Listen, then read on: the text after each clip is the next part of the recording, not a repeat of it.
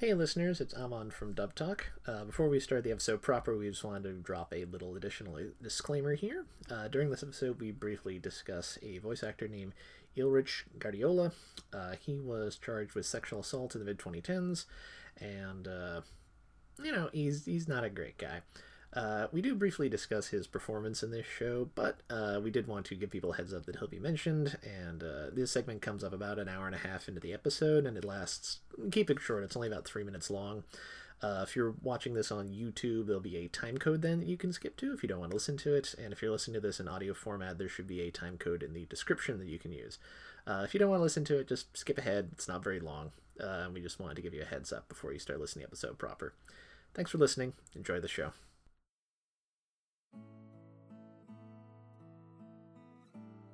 Dearest Mother, I have completed my enrollment at Dubtalk High School, and I've already started making friends and learning about the subjects in my new curriculum. Did you know that the Dubtalk podcast may contain language and content that may not be suitable for younger audiences, and that listener discretion is advised? And that the listener should please be aware that there will be spoilers for Cromartie High School, so you they may want to watch it first if they haven't yet? And that finally, the opinions expressed belong to those of the individual participants and do not reflect the Dub Talk podcast as a whole. It's been a very educational experience so far. However, I do have one small complaint. It appears that the people who attend this school are delinquents, and frankly, they scare me, and I'm kind of freaking out.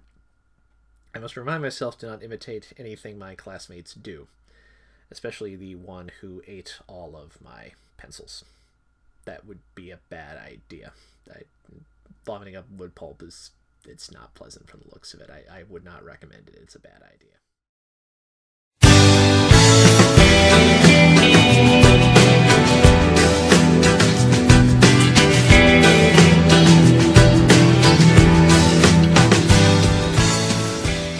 Hello, Internet Denizens. Welcome to another fun filled episode of Dub Talk, where a bunch of nerds talk about the latest and greatest in anime dubs. Uh, although not latest for today's episode because it's a special episode because it's my birthday. Yay! Yay! Well, it'll technically be my birthday in two hours, but you know, close enough. Uh, By the time we, we're done with this, it will pro- you will probably have passed the marker, which you, you're turning 12? Thir- 31. Ah, close. So 12.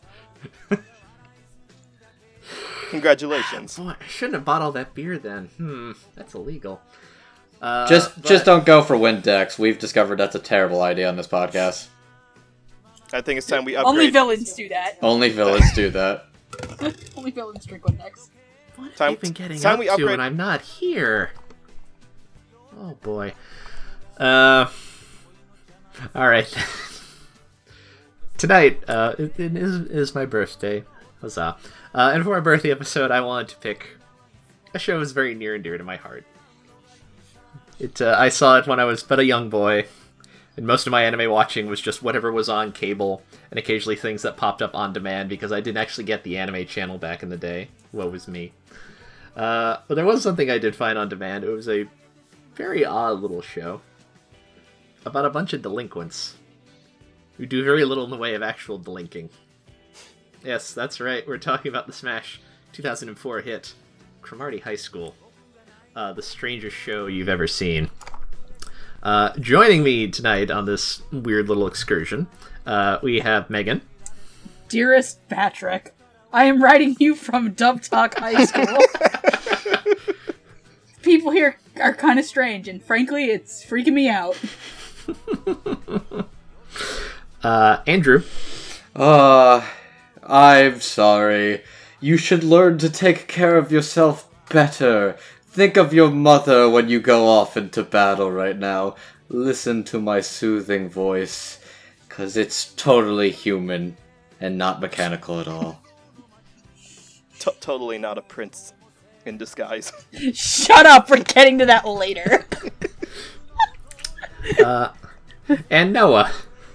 Hello, my name is Noah Clue. I'm 16 years old and I have motion sickness. But that's okay because we're not recording this on a houseboat. Although that would have been pretty badass. And all I wanted to do was to be the biggest badass of the entire Dub Talk podcast. And I don't know why I started talking like Kevin from The Office now. I was like, Spaceman Hardy, is that you? Please note, everyone, when you are trying to do this voice, do not try to eat your tongue at the same time. It won't come out well. I'm Is sorry, Kevin Mr. the guy- Editor. I've never seen The Office. Is Kevin the it's hentai and it's art guy? No, that is No, not that's Kevin. Kevin- Kevin, Kevin's the one who spills his chili. Kevin, the Okay. big- the big guy. He's the big bald guy who spills his chili. Poor all guy. I know, all I know about The Office is uh, you miss ninety nine percent of the shots you don't take. Michael Scott, and uh, it's hentai and it's art. Yep. And uh, and I of course am Amon, and we're joined by a special guest on this episode. And by special guest, I mean the little plush of Mechazawa I bought at some point that's now sitting on my desk. Hello. Mekareka. Mekareka. Rekka, rekka. Ah man, I should definitely get another one of these and, and make it make it into a beta Mechazawa. That'd be great. Honestly, you should get a cell phone covering that's just uh, Mechazawa's little brother. Mekareka. Pl- Amon, please tell me That should be my thi- ringtone. Please tell me after this, you're taking that plushie and strapping it to a motorcycle. Vroom, vroom. I would I would have to get a motor. Now, now you let's live not in talk Boston. about the best It's part of the show you live in Boston. It's the plague. You should be able to procure one of those. We'll need it one. No, we'll need no. we'll need it one day when we take off when we have to go get our water back from the fucking giant the giant fat man who wants to impregnate women. For all listeners out there, do do not pillage motorcycles during this crisis. Don't ever pillage motorcycles. That we, we that, that's not. Don't what listen to Noah. Don't be a pussy. Steal a motorcycle. It took me longer than I care to admit to recognize the Mad Max reference. I'm sorry. Don't be like Andrew. Get your Mad Max Fury Road references right. Oh boy, Rekka, rekka. That's bait. So um, fun times.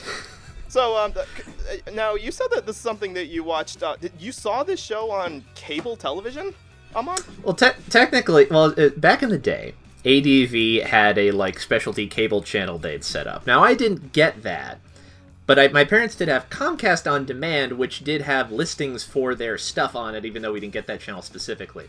So I saw there's a bunch of weird stuff I saw like the first three to five episodes of because they'd be on there and. Usually I'd miss summits. They'd like cycle out occasionally. And this wasn't even And I- like like in the old days where uh, you could only see a scrambled version of it, right? Like this was actually not even accessible. Uh, no, I think like just it wasn't in my market, Right. Basically, yeah. No, it just it didn't exist straight up. I think I think I would even need to have like a yeah, it just it wasn't there, Okay. so uh, couldn't watch it. So sad. That's something I was going to ask you. Uh, did, did, any, had any of you seen this before? Th- I know I'm sure you've seen like clips of it. Did you ever watch it all the way through? Um, no, I'd never watched all the way through. I've seen the the clip from the very beginning of the first episode, thanks to my boyfriend who uses it in our panel, and it fucking kills me every time. Um, I have a bunch of friends who live down in the Sarasota area of Florida who are named Emmy, Doug, and uh, and Vince, and Mhm. they have a hysterical story about uh, Cromartie Oh, which no. is that one day they decided to just watch eight episodes of it in a row without knowing what it was. Oh dear. Um and they and they apparently had sat there in silence the entire time through these first eight or so episodes. And then they stopped, I guess, to eat or something. And they all just kind of sat there for a minute and then just burst into hysterical laughter. Okay, that's pretty great. Delayed laughter reaction. I've just That's- I had never seen it all the way through until like finishing it last night at like two in the morning. That sounds like the appropriate reaction to Cromartie. My only experience with the show was seeing various clips, and by various clips, I mean seeing images of Freddie, as well as watching the "He ate my pencil" scene. Yeah, I've seen enough. I've seen enough AMV Hell to have seen Cromartie clips like in out of context in a sense. Because Probably I, because- I'm because, because they're so in context when you watch the show, aren't they? true, but like just to show you how old at least Amon Noah and I are, that I've seen almost every AMV Hell as they came out. Oh, oh, wow. Back back in the good old days before YouTube became evil and terrible.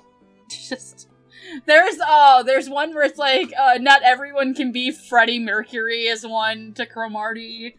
Um there's a lot of really good just AMV Hell clips. There's like a montage that somebody did the best of all time, and I made everybody watch it one time at A-Fest.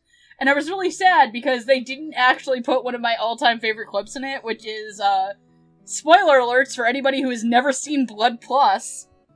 Um, which I think I know Noah has. I've seen bits of it. Probably Uh, not the part you're gonna reference. I've not seen Blood Plus, so Amon, have you ever seen it? I think I've seen Blood Plus. Okay, so if you've never if you've ever seen Blood Plus, like, or if you've I, this is a weird tangent.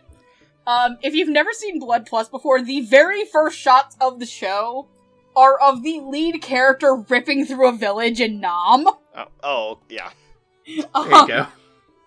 Y- you know, as as one does. Yeah. And there's a part later where she goes undercover at like a school in Vietnam. hmm Um, Oh, and she's boy. walking through a, a Vietnam War museum, and then she gets a flashback to like her ripping through a village in Nam. And there's just an AMV hell clip with like this little girl's voice that goes, "You're never too young for a Vietnam flashback." And it's real. If you've never seen AMV Hell, it is absolutely fucked up and a product of the early 2000s. Oh boy. The show is Like- very much a product of like, the early 2000s. boy is it! AMV Hell is the Cromartie High of ha- is the Cromartie High School of AMVs. You're not. You're not wrong. Put that on the back of the box. That is a that is a quote for the for the critics. I'm not wrong. It really fucking is. It is. If the I show writing a if the show ever gets a computer, blue and it was like beep beep beep beep beep beep. if the show ever gets a Blu-ray, I could just imagine uh, Cromartie High School is the AMV hell of anime. Right? Discotech, Put if that you're on the watching box, discotheque. this, feel free to take that one for free. just tell us, just tell us that you've licensed monsters, monster. You can have that fucker for free. Yep. I, I thought you If were you haven't, to if you haven't licensed Monster, you need to pay us five dollars. Honestly, that whole AMV comparison is kind of why I, I had the show at a distance for a while because I'd seen some bits of it. I'd seen the first couple of episodes. I think someone was streaming it once. Uh, uh, back in our old days, back before streaming was legitimate and legal, and I kind of didn't like it because I was in that age where I, I wanted shows that were were deep and thought provoking and artistic based, and this was the antithesis of that. Cromartie is not okay, it can be deep, but it's not upfront deep or artistic at all. And so I really didn't want to watch the rest of it. I kind of lumped it in the same category as my absolute least liked show, which is, unfortunately, Pani Poni Dash. Having uh, rewatched this, though, um, I don't hold it as much ire as I did. In fact, I think I may have come. I've circled back around, I think, to liking it now. So this will be the first time watching it all the way through. So thank you, Amon, for that very much. This was a good excuse to shatter my 10 year old? Yeah, 10 year old perceptions of this show. Thank you, You're welcome. Amon. Thanks, You're- you're- Amon. You're very welcome. I- I'm not surprised you had that reaction because on reflection, that the show got as popular as it did feels odd because especially on rewatching it, this show feels very niche. There are even celebrities who are excited for it. Except for the one who tried to sue them, apparently. Wait, what? Wait, what? Was it Brian? Was it fucking Brian May? No, no, no. Cromar- Cromartie, Cromartie High School is named after a baseball player named Warren Cromartie who played in uh, Japanese baseball leagues in the 80s. And I found a, I will note, completely uncited source on Wikipedia, so this could be complete nonsense. Um, but apparently, I so according to this, he apparently tried to sue them because he didn't like his name being associated with a show about delinquents or something. Honestly, Again, peop could be bullshit. Don't know. people have sued for far less. I'm surprised it wasn't Brian May. I why would he sue? He's not the one in He's it. not- I mean, exactly. That's why. I mean, ha- have you seen like John Lennon sue for any depictions of? No, wait, no. I'm sorry. I've seen Paul McCartney sue for depictions of John Lennon in anything in the past. I was gonna say. one, one, one. Yoko Ono would do that. Yoko Ono would, Yeah. I don't think so. No. Freddie didn't have a Yoko th- that we know of. That we know of. Yeah. It- I don't know enough about Freddie Mercury's personal life. Anyways, You're getting off track. Better than Bohemian are. Rhapsody. which, which in fairness is very appropriate for this show. Hmm. But No, it's the- not in- that hard to be better than the movie Bohemian Rhapsody. Rocket No, Man no. proved So- that. that's No, a it's that's a lo- that's that is a bar that is nailed to the ground. Mm. Uh, Which Target Taron Egerton fucking jumped over in a rocket fucking ship.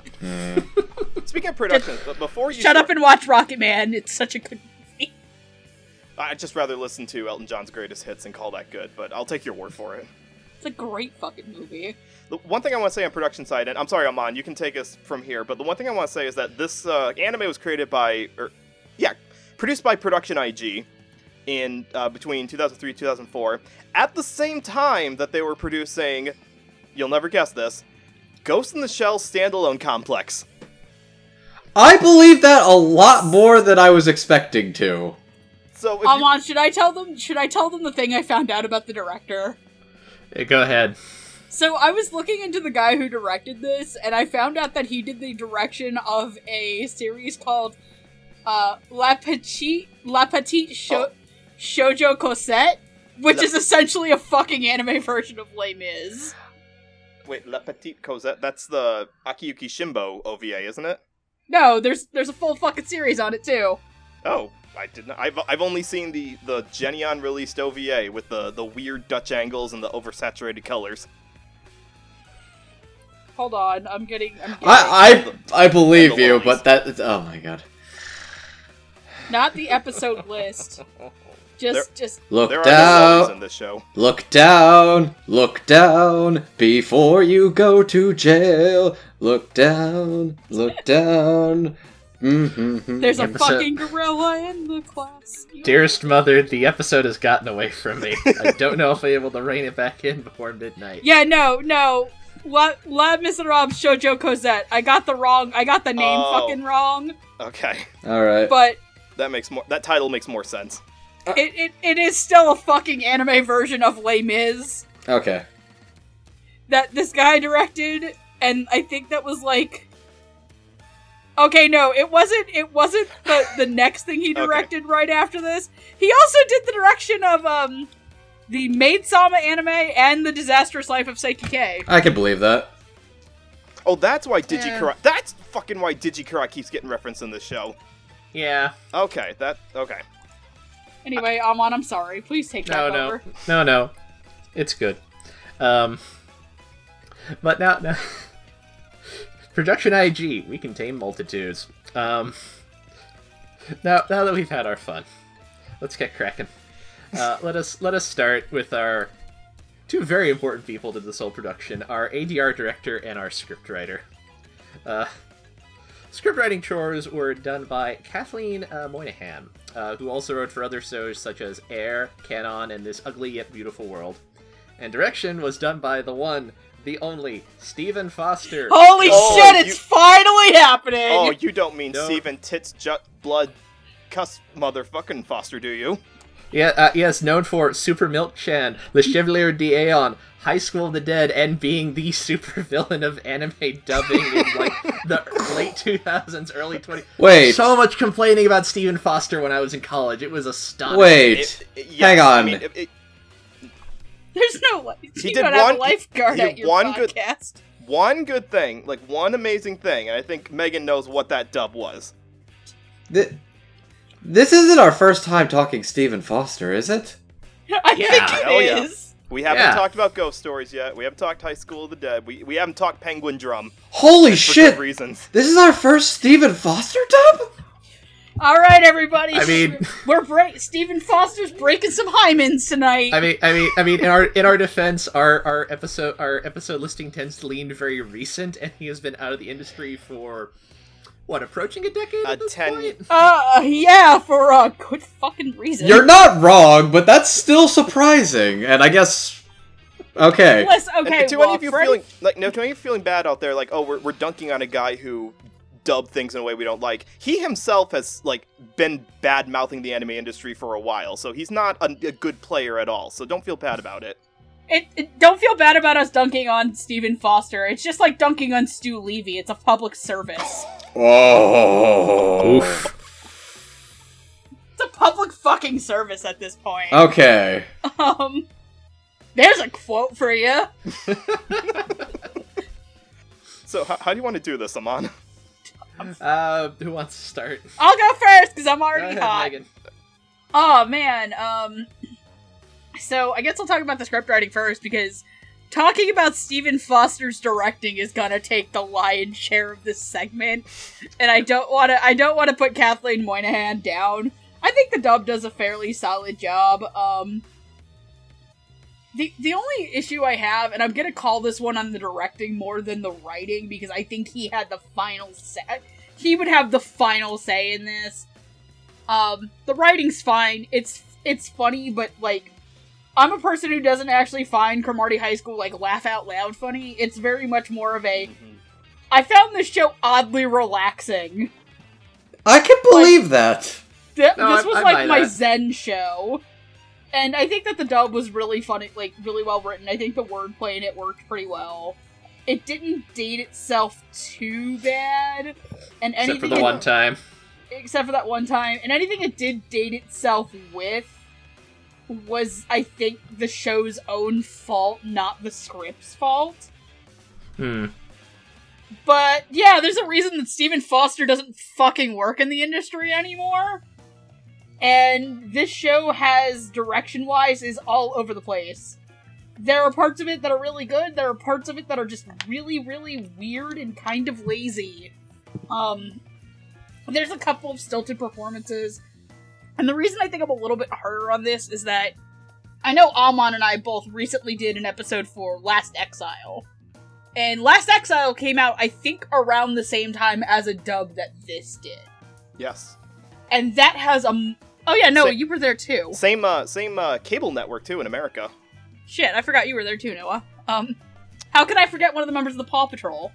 A fucking class traitor. Um, band of band of brothers, we are not. Oh, you, you you know haven't lived until you've read some some legitimate not satire articles about people accusing Paw Patrol of being about class traitors. These fucking dogs, they they they serve the man, and they they, they I it's the fucking, I fucking, I, I, this is such an awful post, but I, I love all dogs go to heaven except for all the traitors in the Paw Patrol. It- it's like one of my favorite memes. I'm sorry, I'm awful, but like these both ran on G4 Tech TV. Like this dub does not hold up as well as like Last Exile, which was a really fucking polished product. hmm And you could say that's that's a thing about Well, the show yeah. and and you could but like there are other uh do- comedy dubs from adv from that era that hold up really well like i think azumanga daioh from what i've been told holds up fantastically well um Yeah, I'll agree with that. There, there's a big contrast in what kind of comedy they're going for. but comedy but it is still a comedy show it is, and it doesn't just get its humor from the from the art and the direction. There, there's actual character comedy in there. yeah so like but like even some of there's a lot of some older adv stuff that does hold up a lot better i think dub wise than this um i think angelic layer holds up fairly well i think princess tutu holds up fairly fucking well the biggest issue i have with this dub is that i i figured one of us was going to throw it out there is that this dub uses a couple of slurs even for like 2005 like it throws out the word pretty easily, but it won't say the word fuck. Yeah, I, I was. I actually like had to pause for a second because I felt it came out so out of left field. Yeah, like it, it felt really, really weird. But like that's on the director to me. That's not the director should have said, hey, like and that's the thing, is it's incredibly stupid that they won't say fuck. They say fudgin', and it's just And theoretically, like, I, it did get on television. It got on cable television, so I have to Yeah. assume that they, they were eyeing for a broadcast release of this, which is why mm. they intentionally didn't put the F word in there. But even then, like they drop really easy. I was like, "Oh yeah, that was." and that is like Mhm. and you can say it's a product of its time this is like 15 years ago and like look i've also seen ghost stories ghost stories throws around more slurs than any fucking anime dub that is like an actual like legitimate dub Mm. like you can say ghost stories is a gag dub all you want but it's a lit like and when i say legitimate dub i mean like it was an actual product like put out by Um, put out by by studio. by a licensor studio like it's not, it's not, It's not a bunch of fans dicking around in their spare time. It's No. done by professionals. and it's not not, and it's abridged not like a blooper reel. It's not like a blooper reel like the Berserk outtakes. Like trust me, somebody in the Berserk outtakes uses that term a lot. And Wow. trust me, I fucking love the Berserk outtakes. I think they're hysterical at points. Like, I the line. I think Casca wants me to stuff her like a Thanksgiving turkey is hysterical, and Megan, could, could we date ourselves any further by referencing, of all things, the Berserk outtakes? Your I follow the fucking Berserk outtakes block bot on Twitter. your love is like a a truck, fucking thing. berserker. Berserker. God, what's there's there's another one that always fucking kills me every time, which is which which one of you is Goku? Um, and just follow the Berserk. If you've never seen them, just watch the fucking Berserk outtakes. Mhm.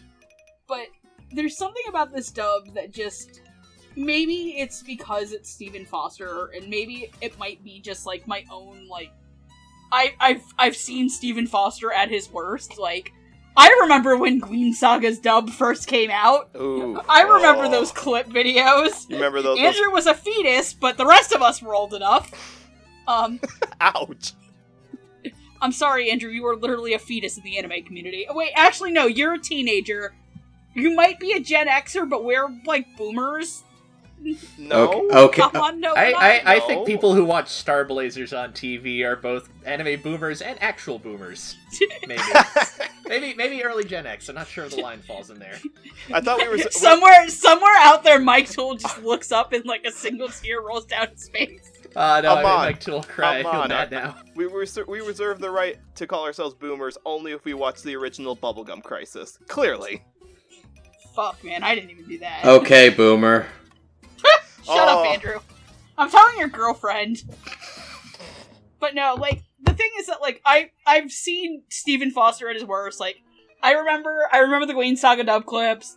I've sat through Kids on the Slope, which is fucking awful as a dub. Um, j- I've heard awful things about the Penguin Drum dub. Mm-hmm. Uh, Great, great performers. Absolutely terrible direction and writing. and if I'm right, didn't he just like fucking just quit in the middle of? Was he quit in the middle of that or quit not? If I'm right. Um, I think I think I've heard I've heard he quit in the middle of Penguin Drum. I think- Clannad be weird because that's that's kind of old. I don't know. Just there's something about this dub that make. I think it's I think it's perfectly fine to watch. There are just a lot of really weird missteps in it. Okay. Also, like no child actually sounds like a child. They all sound like forty year old men, Oh, even when it's not supposed I- to be. to that be way. fair, I, I- I, buy that was a weird deliberate choice. that was not. Yeah, that's true. that's one I completely buy was intentional for the show. yeah. Mhm. Even there was even one time where I think like there was an actual legitimate child character, and even that sounded a little too old. But like this one should at least sound like a little kid. But Mm, Uh, I'm done. You guys can go. okay, I'm sorry that was really long, but No, don't worry about it. it's our first. It's our first time fostering it up, so we, we Look, gotta do look, what we look, gotta do. It is, it is as, as we we take ourselves serious, serious as reviewers. It is important to be honest. It's worth the discussion worth having. Look, we gotta make sure we foster the people. boo, boo, this man. damn it, Andrew. We were saving that for later mm. in the episode. Really? You were?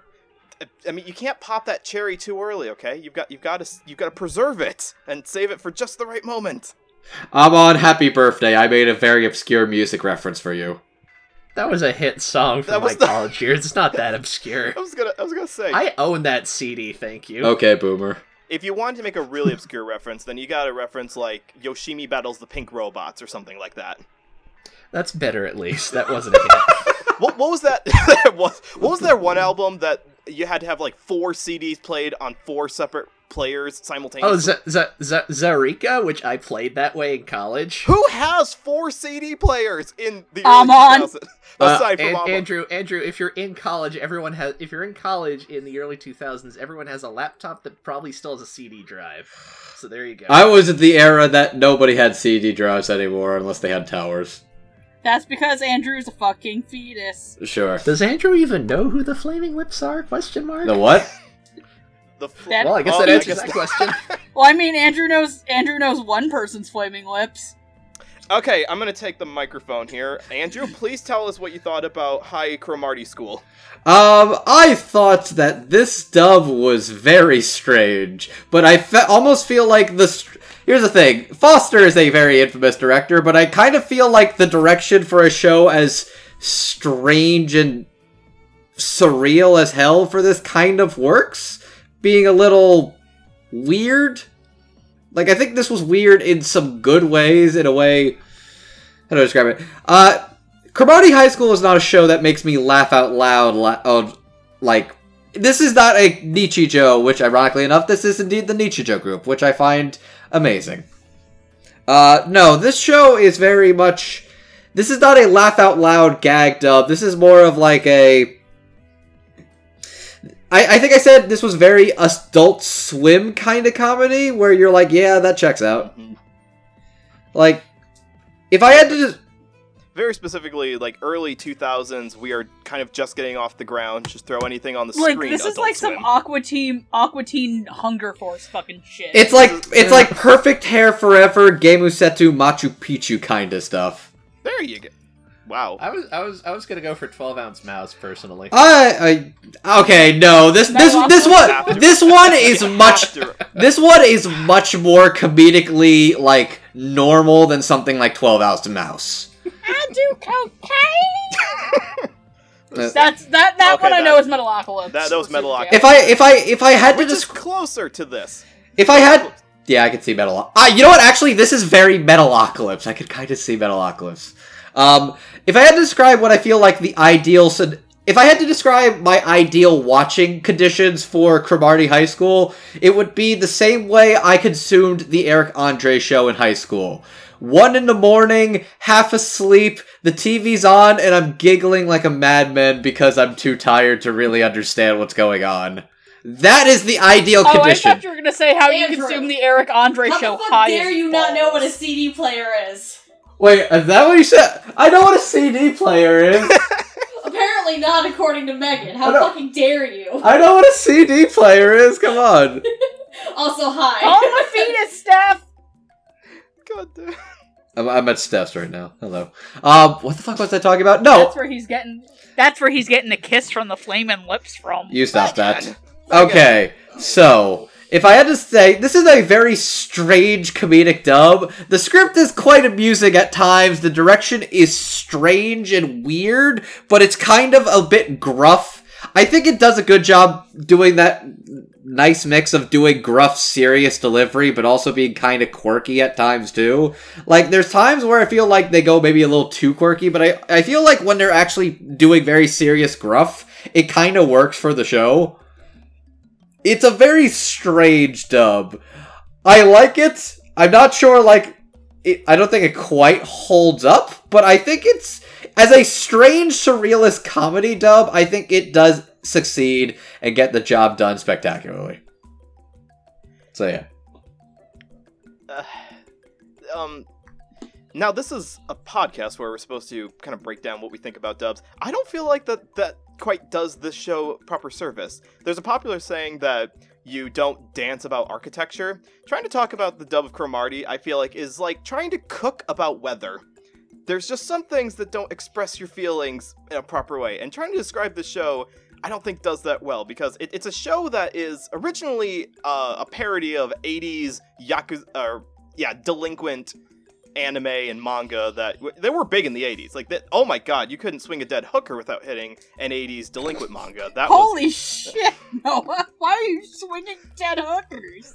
They were everywhere too I, you've seen quite a few ovas from that time period that that was like all there was I've seen enough Mad Bull 34 to know where this is going. There- that wasn't even set in high school but yeah yeah that's an example you you should put a pin in that dark analogy. Uh, no matter what, Hardy will always show us the clip of his ass being full of cream.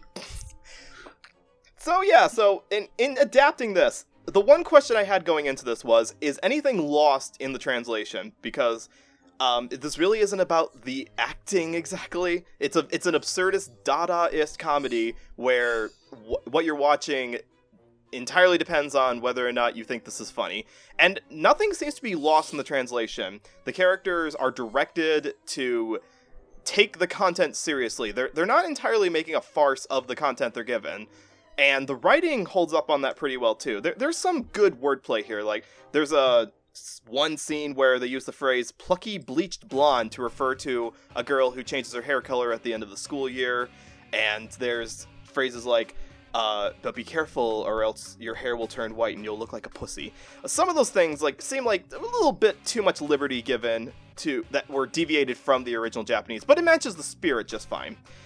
Um, that being said, Stephen Foster's handling of this pretty much was just to keep up with the absurdist side of it, and if you're not on board with that, then I can't imagine you would like watching through all 26 episodes of this.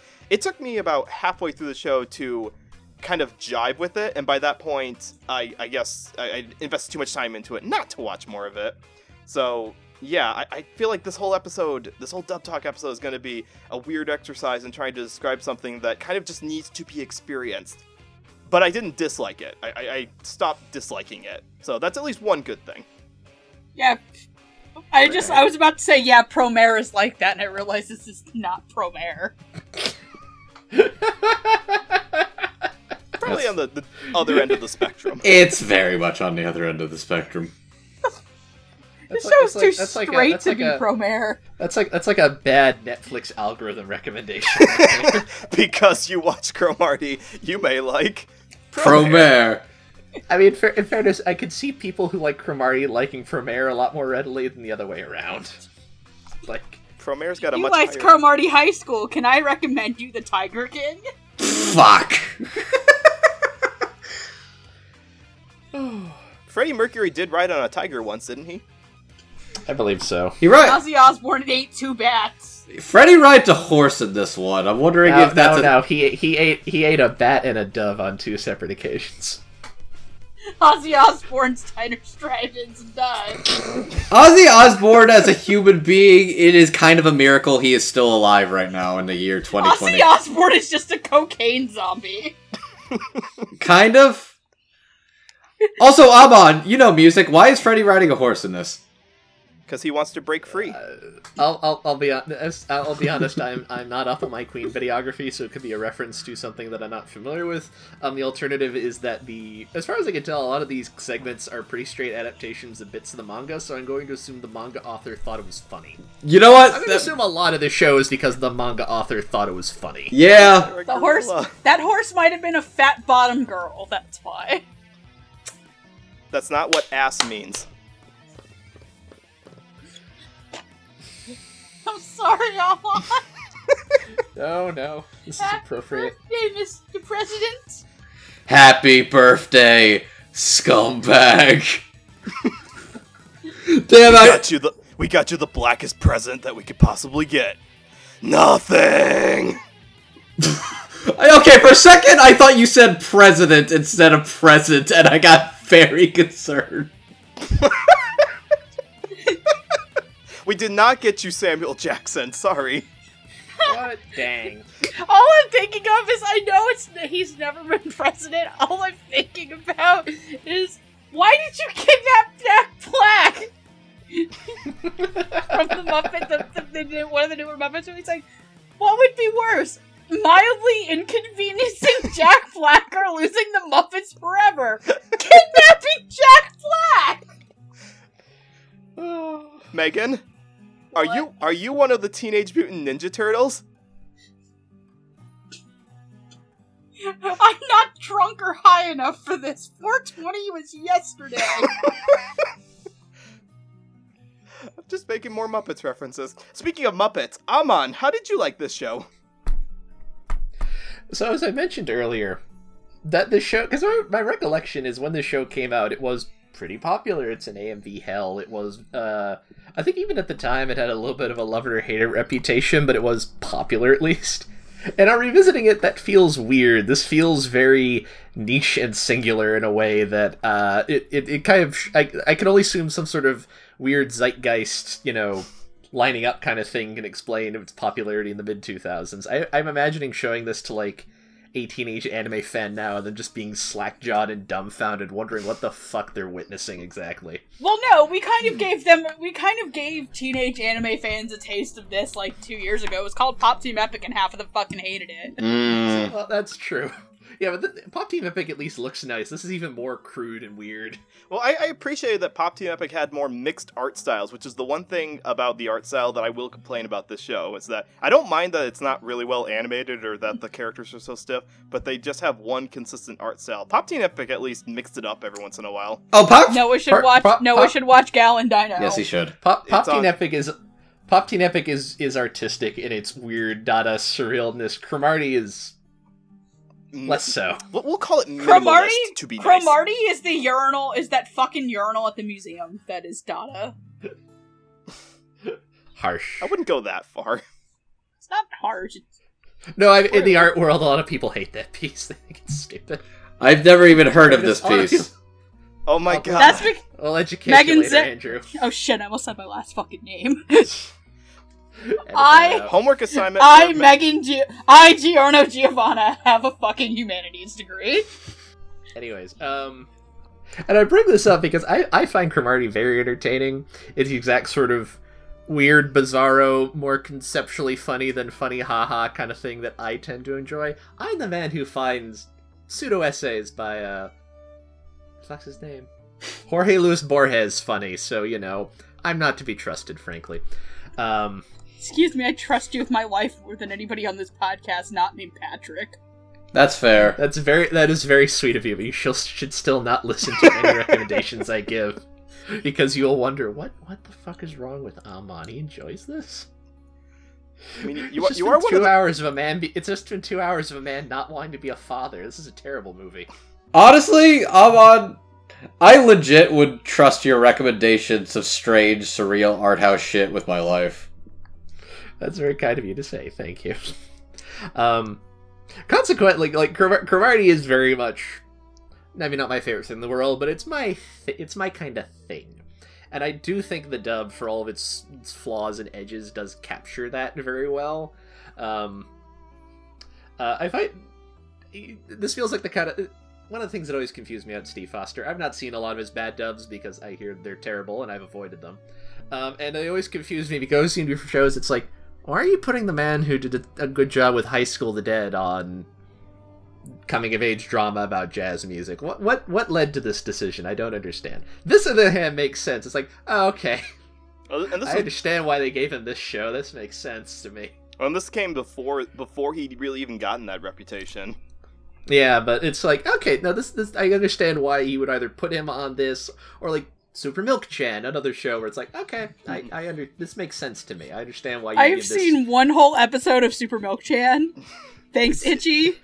Um, Yeah, put that put that res- license rescue that one Discotek. please, we will 100% do a fucking Super Milk Chan episode. Unquestionably. God damn it. Um No, the only thing I remember from Super Milk Chan is there's like a weird live action segment with a bunch Yep. of the ADV actors. I wonder if that's why it hasn't been license rescued. They probably have to re-sign releases for all those people, don't they? Oh. Probably. Man, Like Monica's the secretary, like I think Hilary Haag's walking people around, but there's this one part where they're giving a tour, and I just remember that Greg Ayres is in the tour group. And it's he and I guess the actor that they're gonna watch is Dave Matranga. And Dave just closes the door and turns around, and Greg's like right up his ass, and he freaks out. And that's the only thing I've ever remembered about Super Milk Chan. You That's- you that's- guys watch that's weird both. anime. oh, you Uh, fucking you, bet we you did. were, I think you were fucking, you were fucking Yeah. there. Andrew, you were there. One, you were there when we watched that too. This show was on Adult Swim back in the day. Thank you. Okay, that makes sense. Yeah, Andrew, you were fucking there. I Might have been. I genuinely. You know you were because we were watching it with Prof. Right. At, at AB a couple years ago, yeah. That was the AB where we got to see Japanese FLCL and watched Mind Game and watched Twat on the Funimation forums Wait, wait, lose his mind because he had to hear Japanese on Toonami. Wait, I don't think I was actually there. You called me on the No, phone. you were. was that? Wait, wait. Was this the April Fool's Day where Yes. Adult Swim Yeah, played yeah, weird stuff? They, they played the uh, what was it? The mind mind game. They played Yeah, Mind they Game. Mind The Game. short Yeah, no, Andrew, you were. The original short. From No, you were Sakiwasa. there. I think I was on the. F- Steph. I remember this. I, like I wasn't there, but I remember you tweeting about First this, saying all, that th- this was the kind of surreal all, thing you never thought would happen in your life. R- was No, you weren't there. Okay. Because that was the year. That was the year of um. It was a different. That was the year where we went to the restaurant and we did We're Here for the Airbnb. Okay, I was gonna say I did not think I was at that year. Yeah, that JP. was the We're Here for the Airbnb year, the one right? with the Toonami prank. Oh. I wasn't there. You guys called me on the phone. When, when you Oh, get April old like us, yep. your memory starts to Yeah, fade. you weren't there. It's a true fact. Why did I? Okay, now I know who I'm confusing Andrew for, but no, J- but like a couple of us who have seen, I've seen Super Milk Chan. I've not so- seen Super, Super Milk Chan, so Oh man, we gotta fucking show you. We gotta get Itchy to show you fucking Super Milk Chan. Okay. Anyways, We are never gonna That- get through this. no, we're not. Back on back on point. um I enjoy this dub. It appeals to the part of me that likes things that are like weird and messy and flawed and that I probably recommend with a certain asterisk attached to it. Mhm.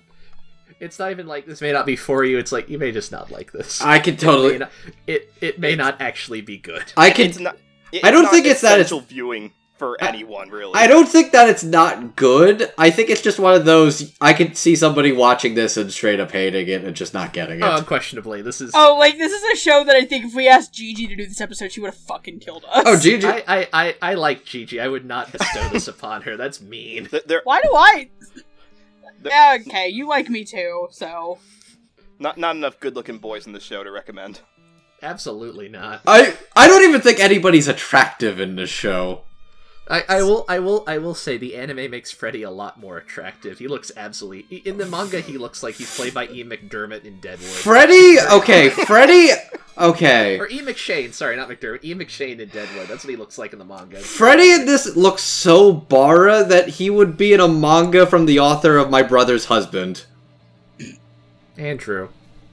Freddy Freddie Mercury alright, Freddie Mercury's a little skinny to be Bara, but like he's getting there. Freddie Mercury is what we would call a twunk.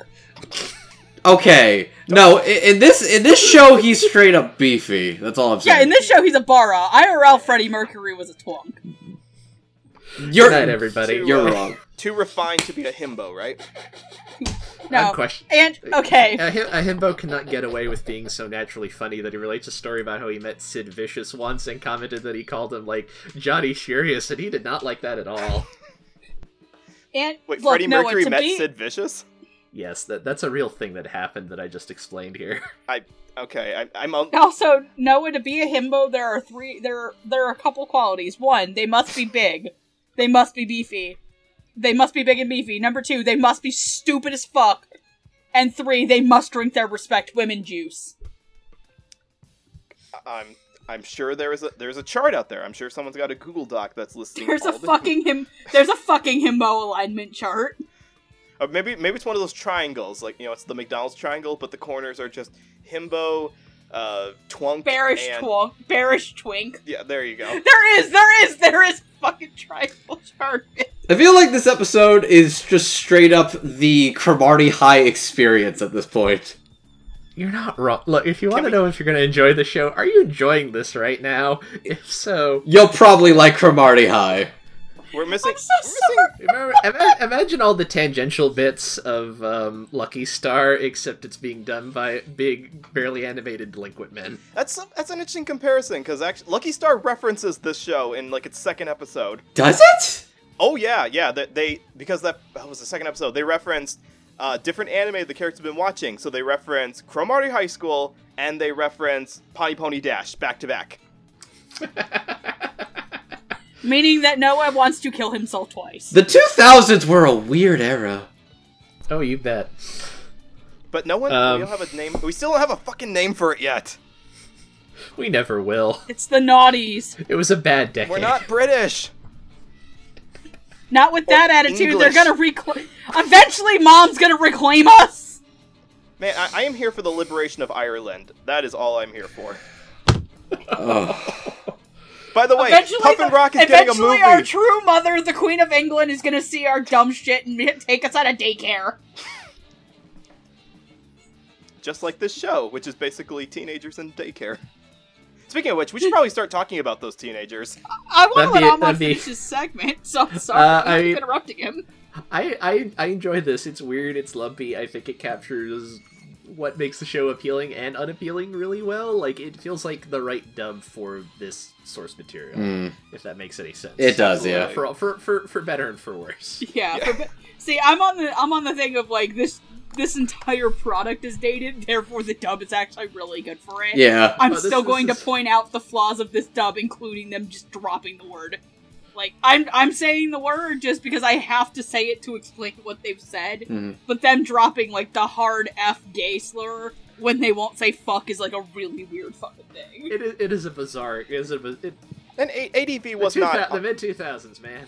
I mean, ADV did that in a couple of our dubs. They, they drop slurs like that. They drop in shows. That, I'm sorry, I won't say it again, but just that word in other dubs that were honestly much tamer than this, and it feels yeah, really like out were of place saying, like now. it's in like Kanon or like Kanon or something. It is. like, someone It- drops. Yuichi rolls up a roll of paper and he smacks one of the girls, you know, playfully of course, and says, "Don't be a when I'm trying to help you."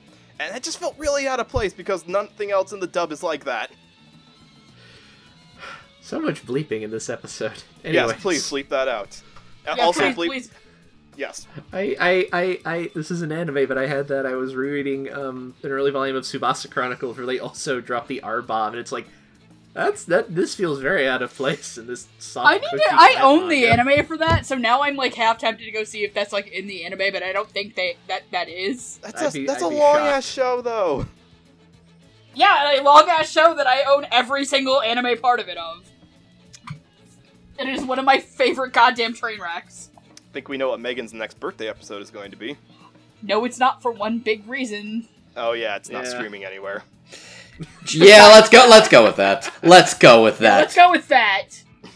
Anywho, acting. Acting is important. I like acting. Acting. act- I like acting. acting. Acting is debatably not as important in the show as the 40 minute segment we just exited. But, we'll see. but, but before we get to the credited people, be- uh, there is there is a lot of um, additional voices in the show. If you watch the actual credits, Mhm. it's a little odd. I almost want to track down someone who worked on this and figure out because named characters won't get named credits in the end credits on some episodes, and I'm curious to know how that worked out. Um, before we do that, I'm going to rattle off some of the additional voices on this show because uh, they're fun and they should get some due diligence. So, thank you to Adam Conlon, Adam Jones, Ashfar Karat, Alan Divers, BG Donna, Blake Shepard, Brandon Peters, Brian Granveldt, Chris Ayres, Chris Kring, Chris Nelson, Chris Stewart. Thank you, Chris's. Dwight Clark, Ernie Manouse, Fred Walters Jr., Hilary Haag, Jason Miesa, John Swasey, Kira Vincent Davis, Lucy Christian, Matt Crawford, Paul Odo, Quentin Haag, and Ty Mahany. You did good. Lucy Christian so- shows up. I'm fucking surprised that Blake Shepard was in this. oh yeah. There's been a young Blake Shepard. Wow. Th- they- I mean, they didn't have as big of a talent pool back then, but yeah, it's it's fun to watch these shows where y- you've been around for a while, Blake Shepard. I think also I think Hilary Haag's husband's in this. For Yeah, I was one. I was one. It's like Quentin. All right, you're definitely related to Hilary. Quentin Sutton. I Haag. Don't know. How. I think that might have been an alias Hilary used actually, or Quentin. What, was she doing little boy voices? maybe I don't know. I don't. I there couldn't- were no little boy voices in this show. Yes. The the little No, boy- wait, wait. The one, the one kid in the autograph signature is Yeah. uh, Hilary Haag doing her best trying to do a little boy voice. Yeah, that's what I meant by like there's like one little kid that should sound like a little kid, but he just doesn't like He- it's he- not he even know- fucking he in no way trying. Sounds like a little child. It- it- no, No, he sounds like a he sounds like a twenty year old man Anyways, thirty. going to get his Puton autograph. thank you. Additional voices. Speaking of Putan, Hey. segue. Um, our first group of characters. They're all very minor. There's a lot of minor characters in the show. We're not going to cover all of them, mostly because I don't know who played half of them. I'm not that good at picking out voices. But we're going to cover a couple. Starting off, we have the masked uh, Takenouchi. He is an airline hijacker who um, he basically gets pseudo foiled by another student who doesn't want the airline to take off because he'll get motion sick. We're going to talk about him later. And uh, he ends up going back to the school and becoming a student for a while. Uh, and everyone just thinks it's like, oh, you're this friend of ours we haven't seen in a while. Uh, I guess I guess he's wearing a mask now. That's weird. Okay, Yeah, cause even though said guy is like fucking lost in America. he's in he's in He is. Yeah. He's got his own. Oh, I love Beck. Appar- appar- apparently, in the manga, he becomes like a goon for the mafia for a while. Which, all right, that checks out. That checks out. Uh, we have we have Putan and Putan's buddy. Uh, there are there are two guys who are on a bizarre little surrealist show on TV that's maybe funny. It's unclear. I- i- Is it funny? There, there's a whole episode about whether or not it is funny. I, I The answer is apparently yes. Well, it's better. It's better than that show starring the little thing Lucy Christian. Okay, that was weird. Well, that, that's up for debate, but l- let me tell you, Digi Charat was a fucking phenomenon back in the day. So many spin-offs, so much merchandise, so many cat ears. Oh god, so many cat ears. Yeah, put put that one in for franchise no one remembers anymore. Jesus Christ. Yep. Oof. I only I was it's really weird because I'd never watched Digi Charat, but I was like when that popped up, I'm like, that's fucking Digi Charat, which means that it's somehow going to get an anime remake within the next five years. Good lord. Don't don't say that. Don't. We we need that just as much as we need a remake of Saber Marionette J. You want that, Oof. don't you? No, I don't like football heads. Give me more a But shit. Hey Arnold is such a good cartoon. Sure thing, Helga. That did get a revamp. That finally got a conclusion. Oh god, it is Noah coming. Clue confirmed to be Helga.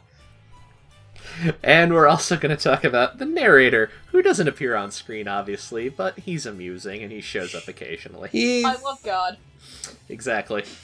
Hi, Monty Python God. Nice to see you in an episode again. Yay. Not played by David Wald this time. Yay! Last Uh, time it was uh, Ian Sinclair. Last last ep- last episode I was on, he was played by David Wald. I well, that was just Tonegawa, and then he turned into Ian Sinclair. Now he's turning into this guy. Exactly. Um, playing these characters, uh, the Masked Taniguchi is played by George Manley, who's known for such roles as Schnitzer in Bodacious Space Pir- Pirates, Isaac in Log Horizon, and Captain Horner in Project Blue Earth SOS. Uh, Putan is played by Mike MacRae, who's known for playing Gauron in Full Metal Panic and the President in Super Milk Chan. Putan's buddy, he's the pink one, is played by Rob Mungle, who's known for playing uh, Subaru Mima Mimasaka in Food Wars, Bill Collins in Gunsmith Cats, and uh, Kuichi in Mr. Tonegawa, Middle Management Blues. And the Uh, how narrator. can you how can you not talk about Rob Mungle about not bringing up his most iconic role as Amanojaku in Ghost Stories? Because I don't know who anyone in Ghost Stories is named, so I'm not He sure is- who that he is. He's the cat, isn't he? He's the cat. He's the cat. Okay. He's the talking cat. Okay, I hear it now. Yeah. And uh, and the narrator is played by Tommy Drake, who's known for such roles as Nijien in Saiyuki, Ryu in the ADV dub of Street Fighter II, and Dr. Eye Patch in Super Milk Chan. Oh boy. What do we bringing it think? What do we? What do we? Look! Look! Look! Super Milk Chan is a. I feel Super Milk Chan is a very valid point of reference for this show. So, I swear to God, Disco Discotek, if you fucking rescue it, we'll do the Super Milk Chat episode. It's true. We will. we are very We That- will, that we is- will that do is a, a- fucking Super Milk Chat episode goddamn That is a promise slash threat. a promise threat. from from Threat. The promised Threaderland. Megan, It's- Megan, would you like to start us off again? All I'm thinking about is the Promised Threaderland is a fucking house in Promised Neverland, except for all of the kids are just Naofumi. Which means it's Jet's nightmare. That's a very. Okay. Or no, it's the Promised Neverland, but all the kids are fucking yanderes. You mean they weren't already? I said the kids, not the moms. You mean they weren't already? Shut up, Andrew! I don't know where I'm gonna this. tell Steph no coochie for Andrew tonight. Please no. Please, sir, spare some coochie. I just watched Oliver last yesterday. Don't do that to me, Megan. All right. My favorite thing ever is somebody did that as their fucking tip jar at Artist Alley that says please um for something I was like, please spare me for some coochie and it was fucking Mista from part five of JoJo. Megan, I promise, if you please talk about these actors, we will do a dub talk episode on the Oliver movie some other day. Please, just move on. Okay. I'm sorry, I'm very tired and brain um We all are. Don't worry. George Manley as Mas Takenouchi, he was fine. Um, I think it was really funny because I think he was one of the few characters that was an actual grown man. yes, he is. Mhm. I, is he the one that does the whole speech on like looking towards your future and shit? Y- He's I At believe the end so. of Yeah. he's the one that he's the one that tells uh uh what's his name again? Maeda. Maeda to vote. yeah, Oh yeah. go fucking vote. Taka and Ayuchi feels the burn. Time. Um,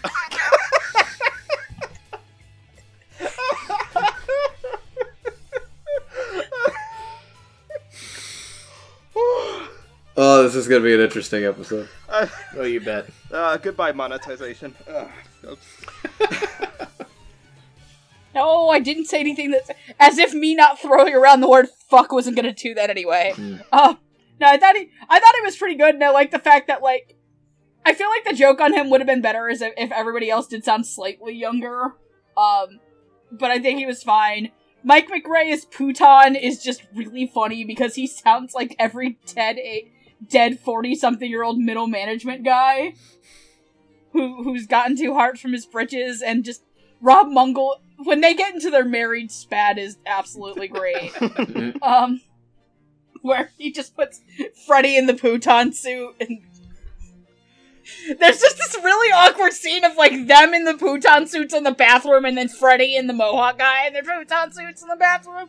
And I'm like, that's the setup to a fucking gay porn if I've ever seen one. Help! My partner's cheating on me with Freddie Mercury. There's no poot. I see you don't have a Puton in your bath in your beat. You, j- you joke about that, but uh, Teletubby porn is uh, is not new to uh, to. I'm gonna have you stop right now, right this second. That's- That's not the worst thing about Teletubbies we brought up on this podcast. Don't lie. Oh no! The toffee custard machine is broke. I can't. No apologies, none. you were saying.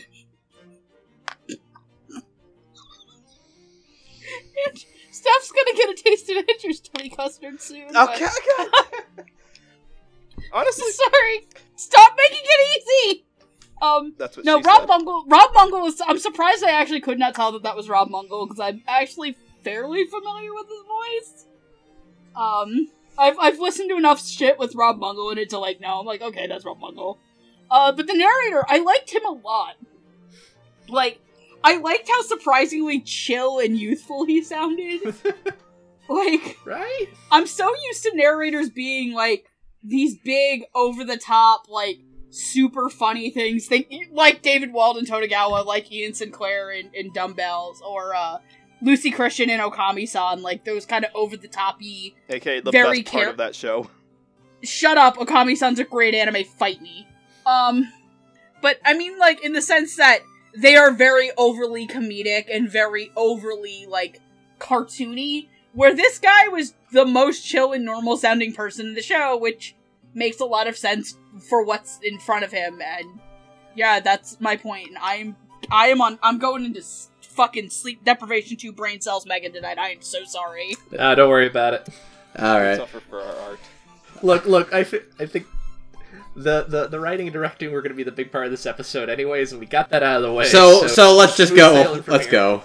Uh, Tak Mass Takenouchi is a very strange part of the show. Like even for a lot of the strange stuff in the show, a literal plain terrorist man replacing a student for several months, and everyone's just like, "Oh hey, Takenouchi was good." And he just still stays there is probably one of the strangest things in the show, where a show has a robot a gor- gorilla and Freddie fucking Mercury as part of your student body. But George does a pretty good job. Uh, Mike MacRae as Puton is just so great at how stern and tired. Like, he sounds like he would be like a military soldier. That's the kind of voice he would use where he's like, I'm getting too old for this shit. It's just like, He sounds You, like uh, the guy who takes his head off in the underground tunnels of Magic Kingdom after he's just done being uh, Minnie Mouse. oh my god. There's a visual image. M I C K E Y M O U S E.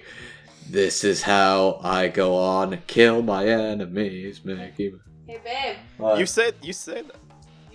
Can, can I have some tubby custard? No! God Oh. damn it! Please, No! please. No!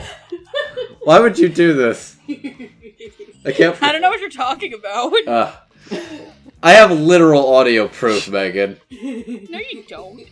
Okay. Anyways, no. Uh, Mike MacRae is really funny just because the voice is very stern and gruff, and that works for what's basically supposed to be a very cute mascot character. And the same works with Rob Mungle as his friend, which is just it's just so very strange how it's this very weird surrealist show where they're wearing the cute costumes. It's like, oh, it's funny because of the costumes, and then they take off their costumes for their what would be, I guess, their podcast after show in 2020. I would watch a podcast with Puton. A pooncast, if you, would, were. You would watch a podcast with Bhutan. Anyways, uh, Absolutely. and Tommy Drake is just, as Megan said, just very chill and relaxing for a show of weird zany antics, which I think really works for this dub. So yeah, that's what that's that's my thoughts. Also, I like the part of the intro where Pu- Puton. it- oh, it wasn't even Puton. It was it was Rob Mungle's guy that punches Puton, and as they're just standing there like they're in The Shining. I love the part with them in the opening where like they bounce against each other, he punched them, and then they just stand there again. Yeah. Which, by the way, this op- the opening of the show is high art. Oh, it's Oh, the good. opening of the show is fucking amazing. I have the song stuck in my head still. All right, Are you finished, Andrew? I'm finished. Yes. Would you like to go, Noah? So, Andrew, you have not seen Full Metal Panic yet. Um, I have n- Correct? I have not seen Full Metal Panic.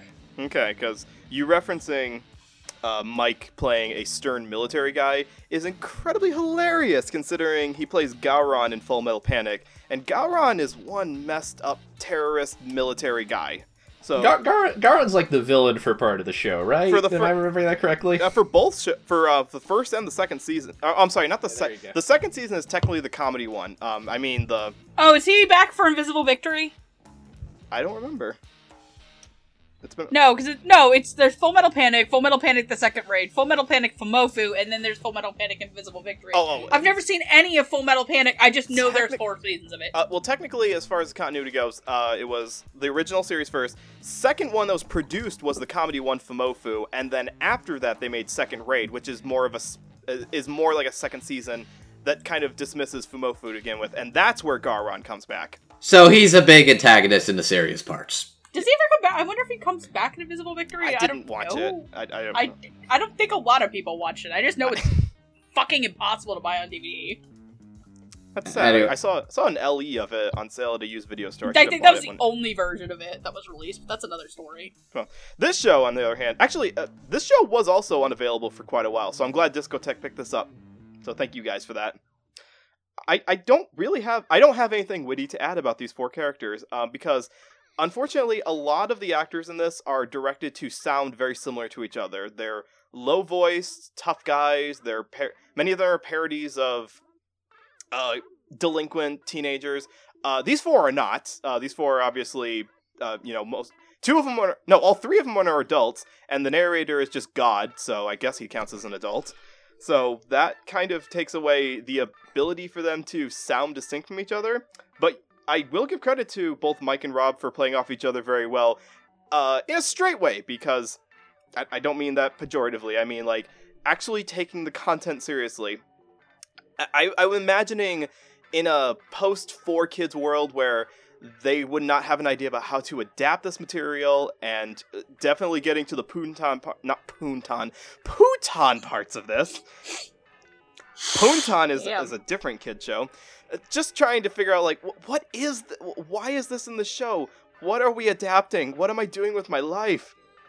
And I have to I have to assume that the Dadaist reading is that this was created as a way to demonstrate something very wrong with society, and in this case, the very wrong part of people in grown adult costumes. So clearly, this is a satire of Disney World in general. Now, with that, Oh!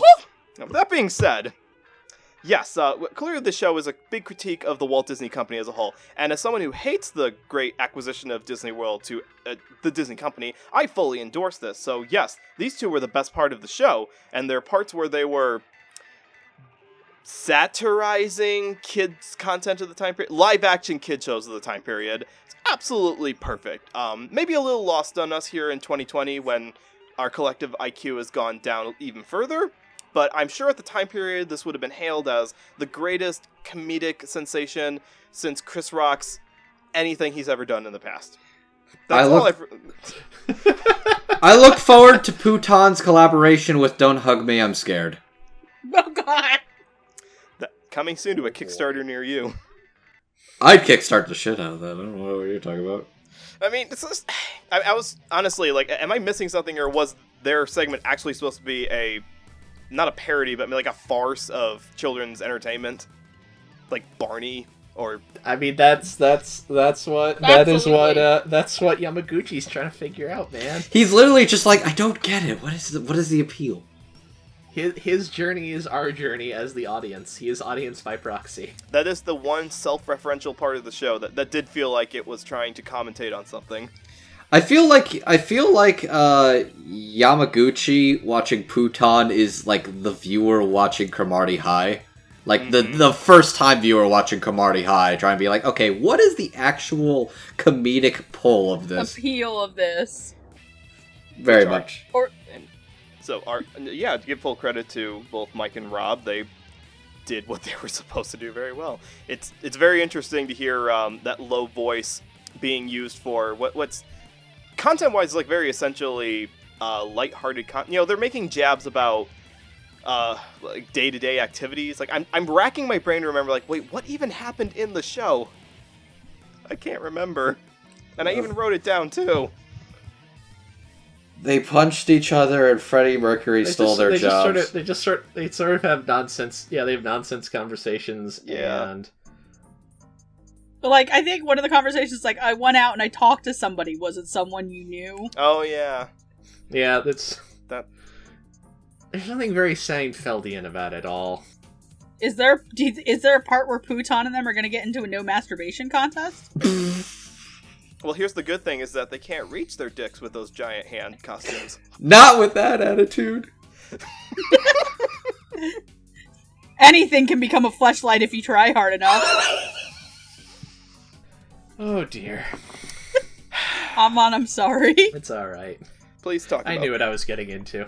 Did you? did, did you really? Maybe. Maybe. Any other thoughts? I'm good. No, no. I'm, a, Alright, I'm uh, more interesting thoughts for other characters. Fair enough. Uh, uh, I let's see. Uh, George Manley was entertaining. I like just the weird gag of his character where he gets thwarted from hijacking a plane and then goes to starts going to the school and continues to go to the school even though he's clearly like a grown ass adult. So he has no reason to stay there and continues to stay there when the guy they keep mistaking him for comes back. Uh, oh yeah, that's right. He does come back, and everyone's like, "What the fuck?" Nobody questions it. there's there's there's something about just the inertia of everyone's actions in this show. They just continue to do things despite despite all evidence to the contrary. They should stop. Why? Why Uh, even go to the school? There- There's no learning. There's no teachers we ever see. They're just continuously going through the motions. It's like fucking uh, the fucking peanuts, man. Yep. They they they do they do stuff. I don't remember Freddie Mercury being in Charlie Brown. It's coming to Six Flags. I can make a joke because at least three of you live in a state with a Six Flag known park. This is That true. is true. Uh, um, Mike MacRae and Rob Mungle, I, I find I find them very entertaining. Putan is also weird in a way that appeals to me. Again, I'm not sure. It's more like concept funny than haha funny, but like I can watch this. I don't know if I actually like it, but I can watch it. You, you Uh, and they play, and I, I especially like when they get into their just sort of argument about who needs who, and they get supplanted by Freddie and uh, Hayashida. It's just like, oh, well, that backfired. Oops. Um, and I, I, actually, I, I also really like Tommy Drake as the narrator. He kind of stood out because he was so much more low key than everything going on around him. Uh, yeah, he was. I found him very entertaining, which I was not expecting, mostly because I'd forgotten there even was a narrator in this show. Um, so yeah, fun times. On to our next group of characters. They're slightly more important. They show up in more than one episode. yay. And they do things, kind of. They do do things. We have uh, Uh, Takeshi Hokuto, who's the son of a rich boy, and he came to Cromartie High School to take over the school, and he's going to use the fact that his dad was the chair of the board as a threat to take over things, and then it turns out the Cromartie is a municipal school. He transferred to the wrong high school entirely, and now he's just kind of hanging out there. I love the fucking bullshit they do to justify why he's still there the entire time. It's great. um, and uh, he has a lackey. The lackey has no name. Well, he has a He name. do- he and has- he tries to say it repeatedly, but no one will let him. It's so sad.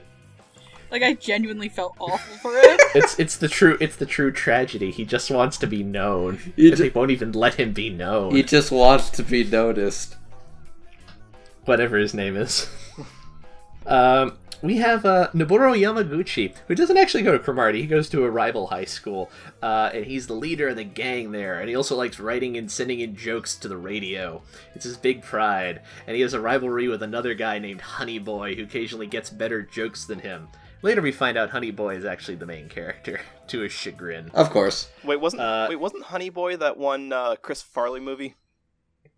I thought yeah, that's. I thought that- no, it's Tommy Boy. no, I thought that was that one uh, album by the Who. God damn it! Shut up. God, It keeps up all night.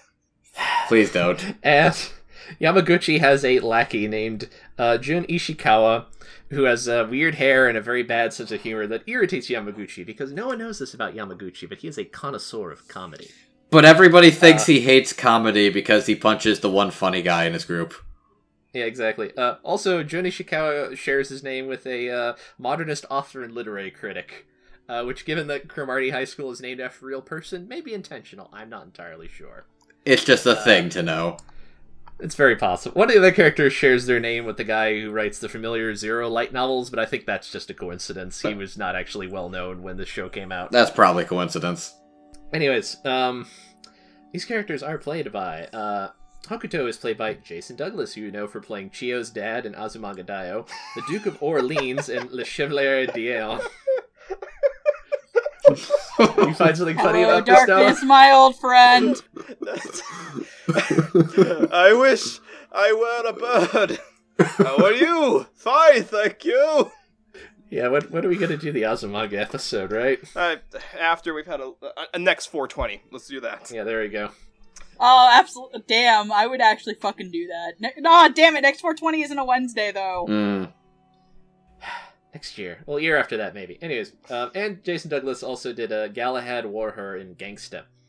Uh, Hokuto's lackey is played by Greg Ayres, uh, who you know for lots of things, uh, but in, uh, maybe particularly you might know for being Koyuki in Beck Mongolian Chop Squad, Monokuma in Danganronpa, and Tsuyoshi uh, Okiho in Kodocha.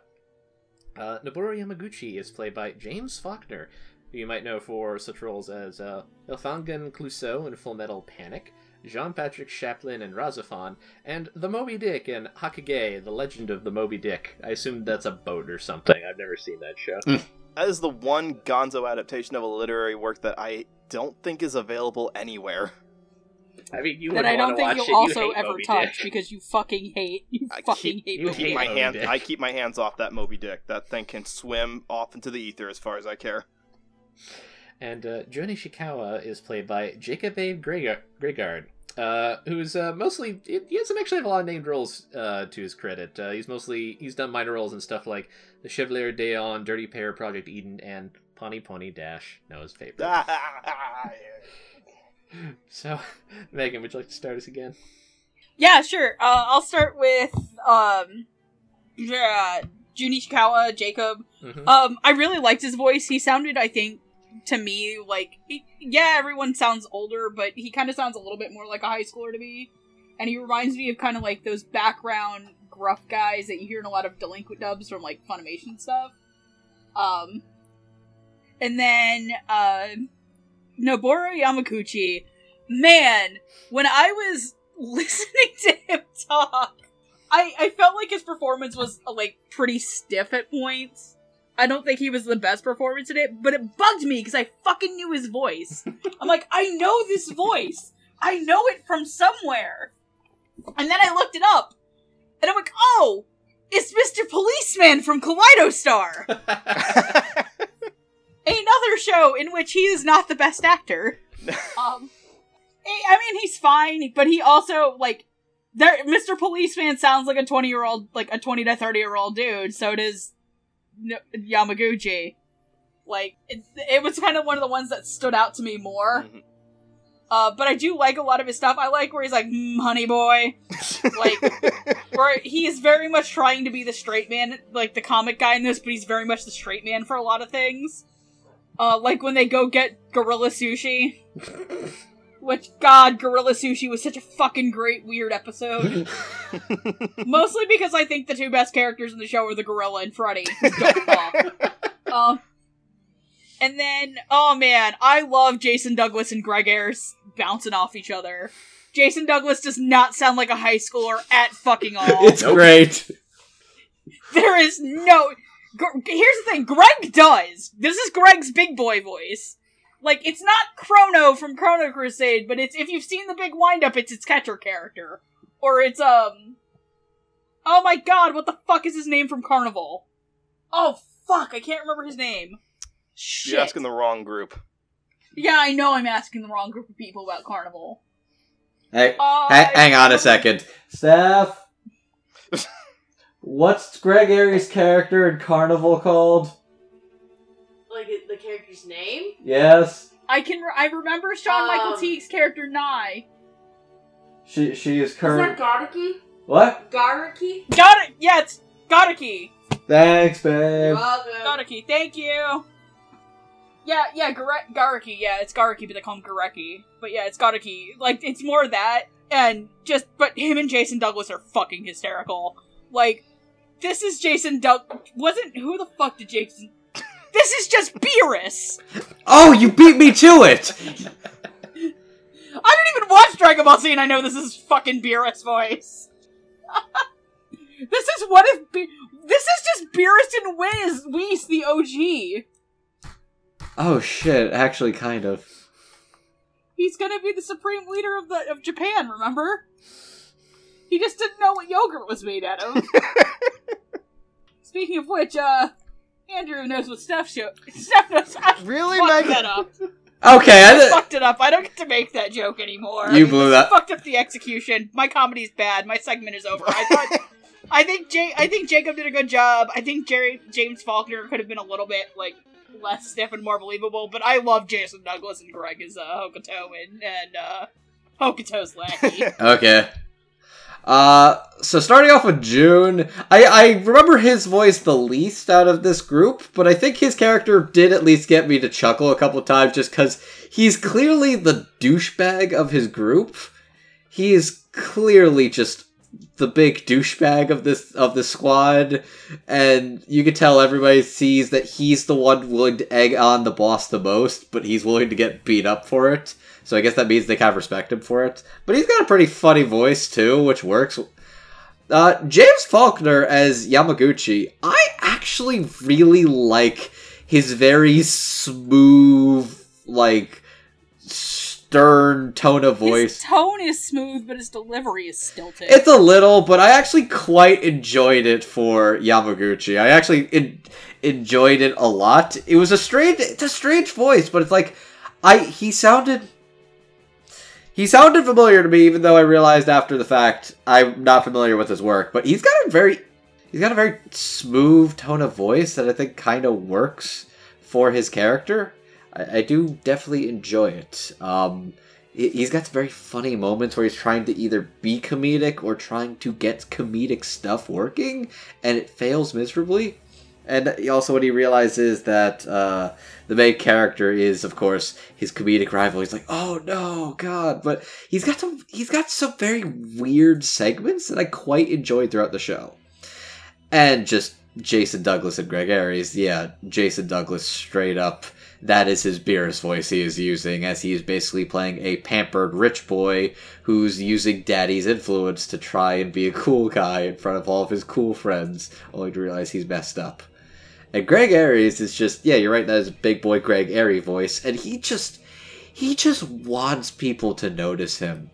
His struggle is so real, and I admire it. I think Jason and Greg are absolutely hilarious together, and I enjoy them getting to bounce off each other as well as the the regular ensemble of the show throughout. I think they are very strange characters and they make me laugh. Also, since these are all regular characters, they get really weird visual things done with like their appearance and their hair.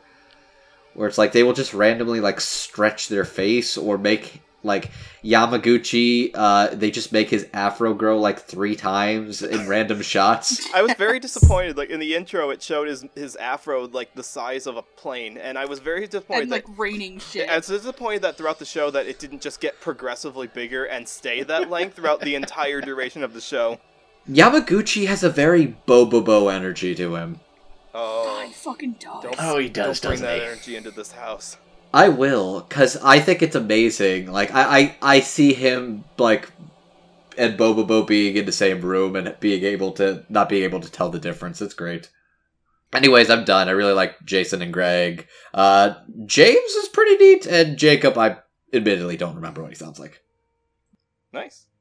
Um, uh, admittedly, I, I don't quite remember uh, June's um, personality. All that. Well, no, I do remember the personality because yeah, like you said, he's he's kind of got a sprinkle of douchebag in him. And uh, but what makes him stand out is just that he's got a bit of a higher pitched badass voice compared to the lower voice guys that uh, some more that we'll talk about.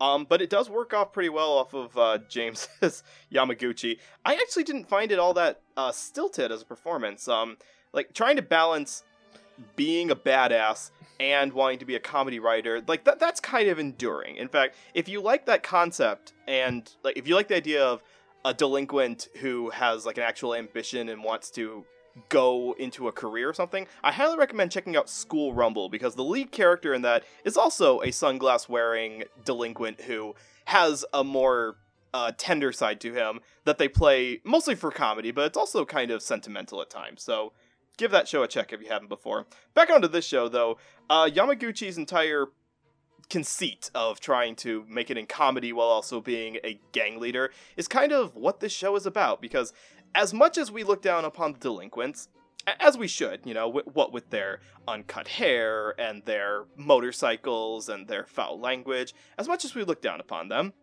they have conviction they really believe in what they're standing for. They they are rebelling against the system, or they feel the need to defend their honor and take out the rival school members. Like they have something they are working for.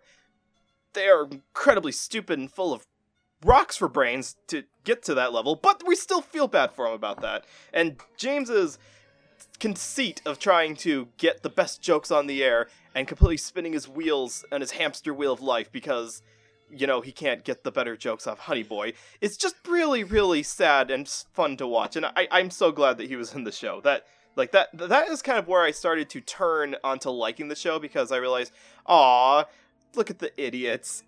It's so sad, but I enjoy watching them.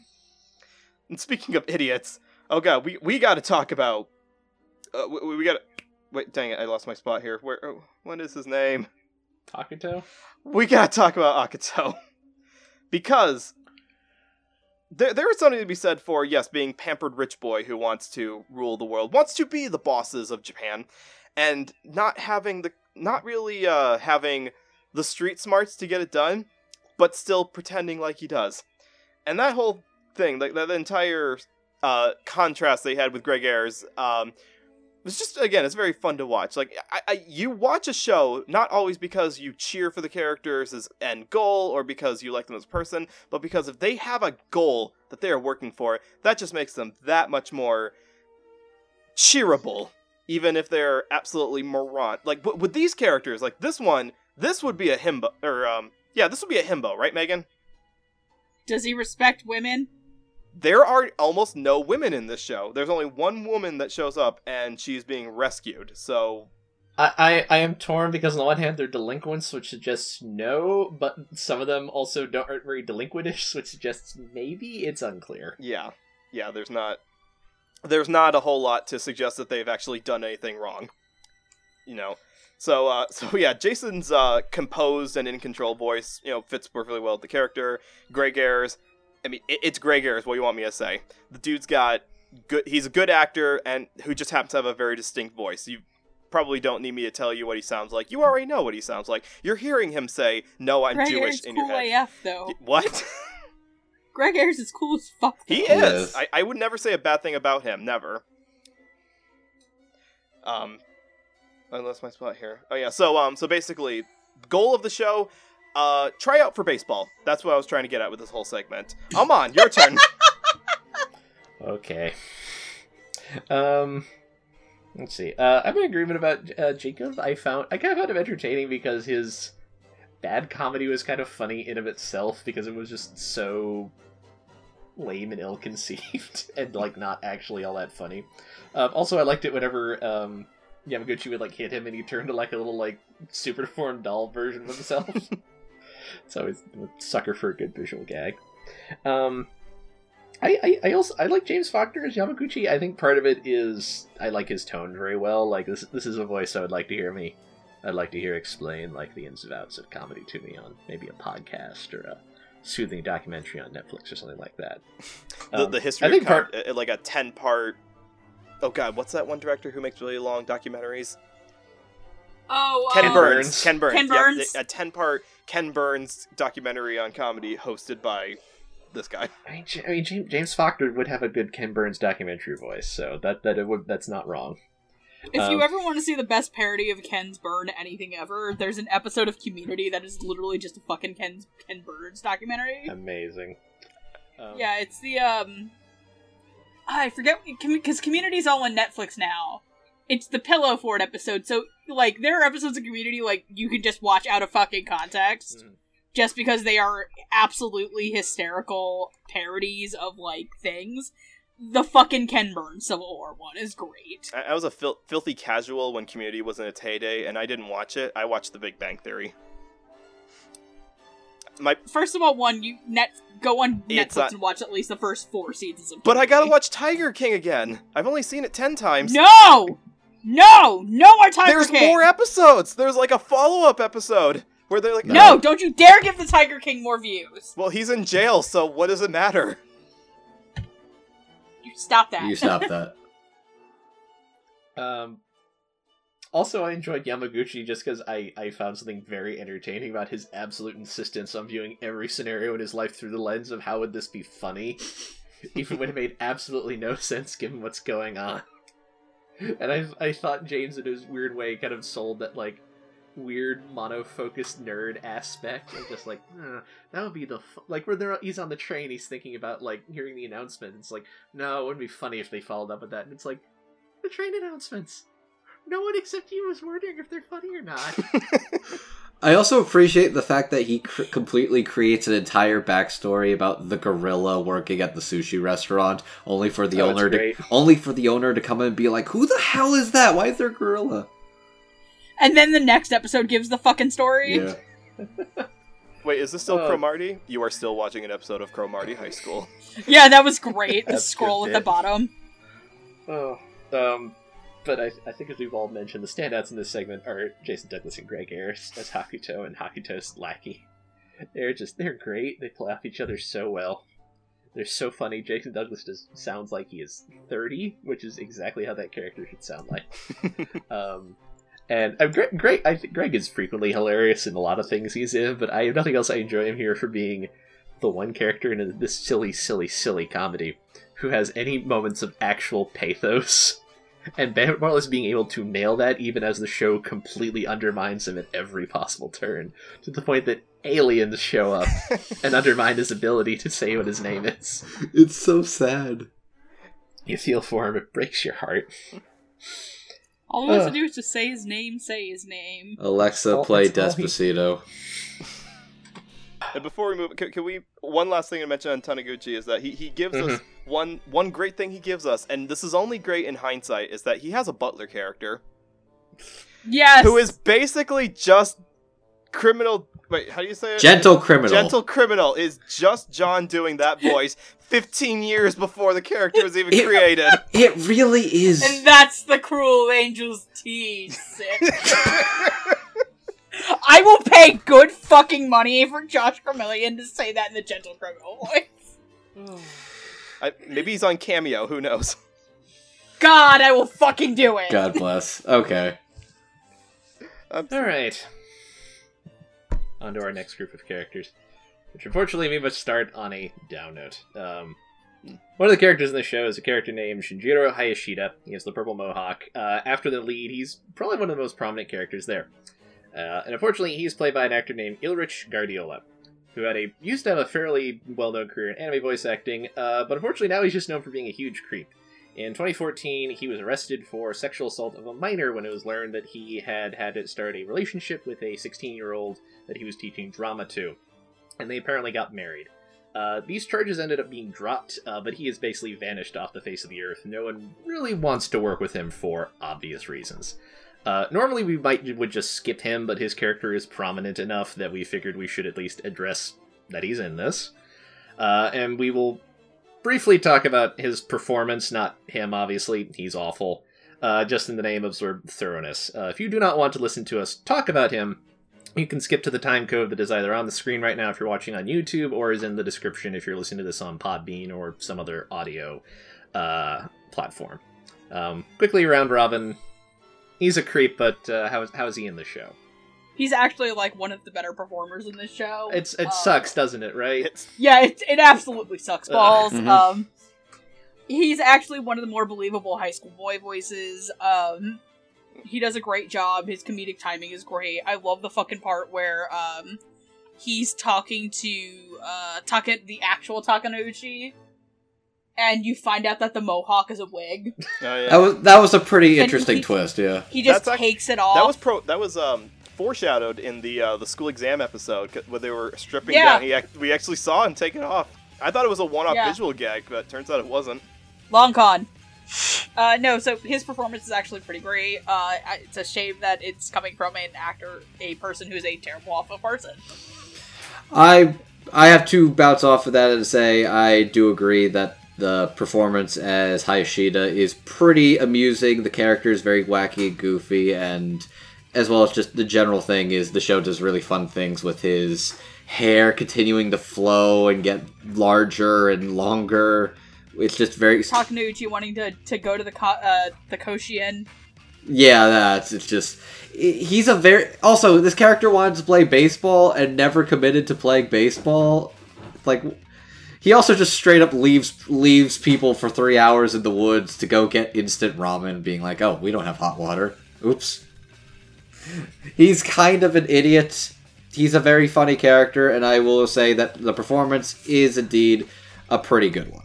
Yeah, it's one of the ones that could have been uh, botched the most because he's supposed to have uh, a very serious uh, personality, but what he's serious about is very farcical. So I like the fact that it was given a professional voice that didn't uh, mock the content it was being spoken of.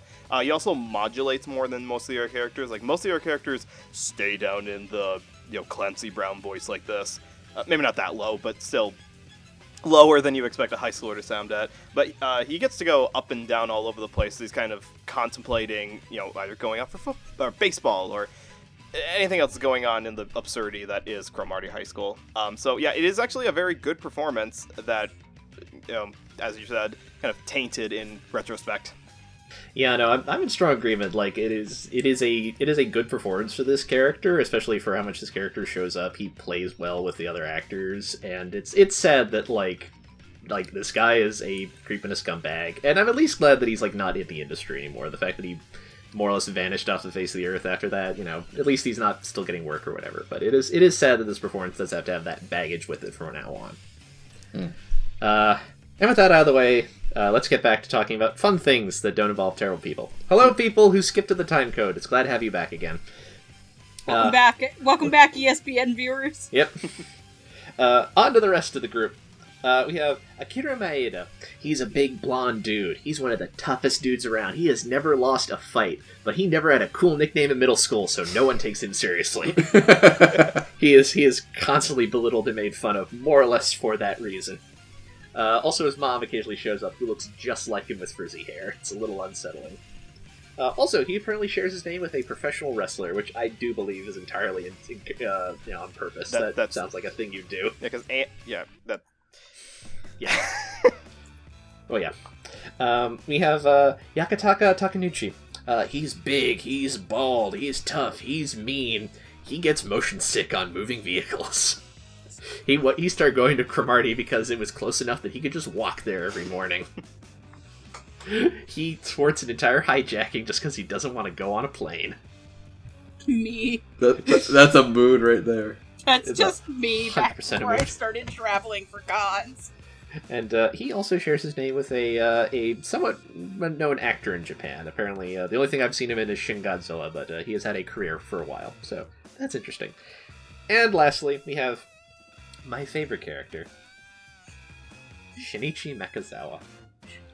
No kidding. Mechazawa is a robot, not a No, but don't tell. not Are you else? sure? Don't tell him and not, that. and not like a not like a It's like convincing. Yuri from Double Decker. He's not a convincing lifelike robot like you get in um. Megan, is it Idolish Seven that has the robot? Uh, no, that's Utama Prince Thank you. Sama. Not a convincing robot like you get in Eurotama Prince Sama's. No, no. He's like a, he is a he is a cylindrical can of food shaped robot with clamps and pincers. But he has such a soothing voice that he manages to fool almost everybody. Holy shit! And anybody who isn't fooled is just they can't bring himself to point it out because it just seems kind of rude. they want someone else to do it oh, first. No, on now. I'm imagining I from Utapri with the, the little Mechazawa voice.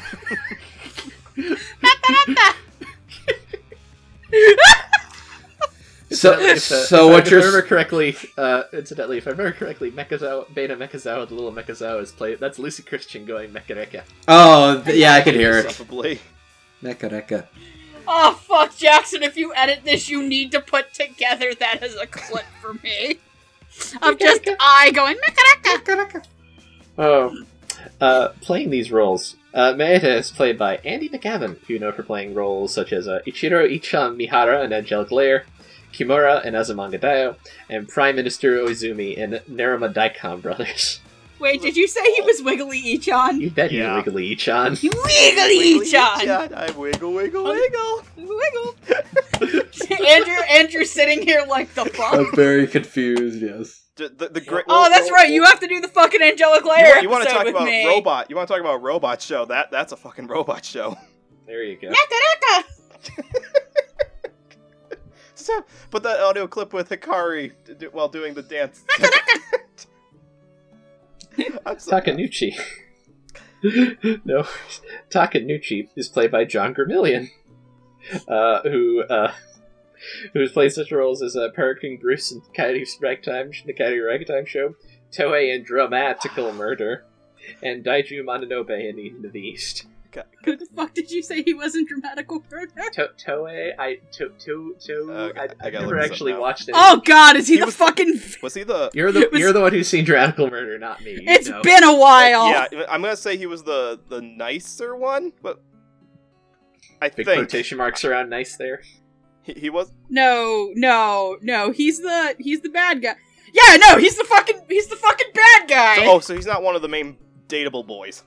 No, no, he's the one that's got your fucking uh conjoined twin locked in a tower. Oh, okay. I, I thought he was the, the the one who tried to look badass, but was actually a big softy whose name I can't remember. The old- No, that's Dave. That's Dave Matranga. Okay, thank you. That again, it's been a while. That that was what? That was episode twenty of this podcast. I have Yeah, that was a fucking long while. that was that was that was multiple administrations and several children ago. So no, I haven't thought about it in a while.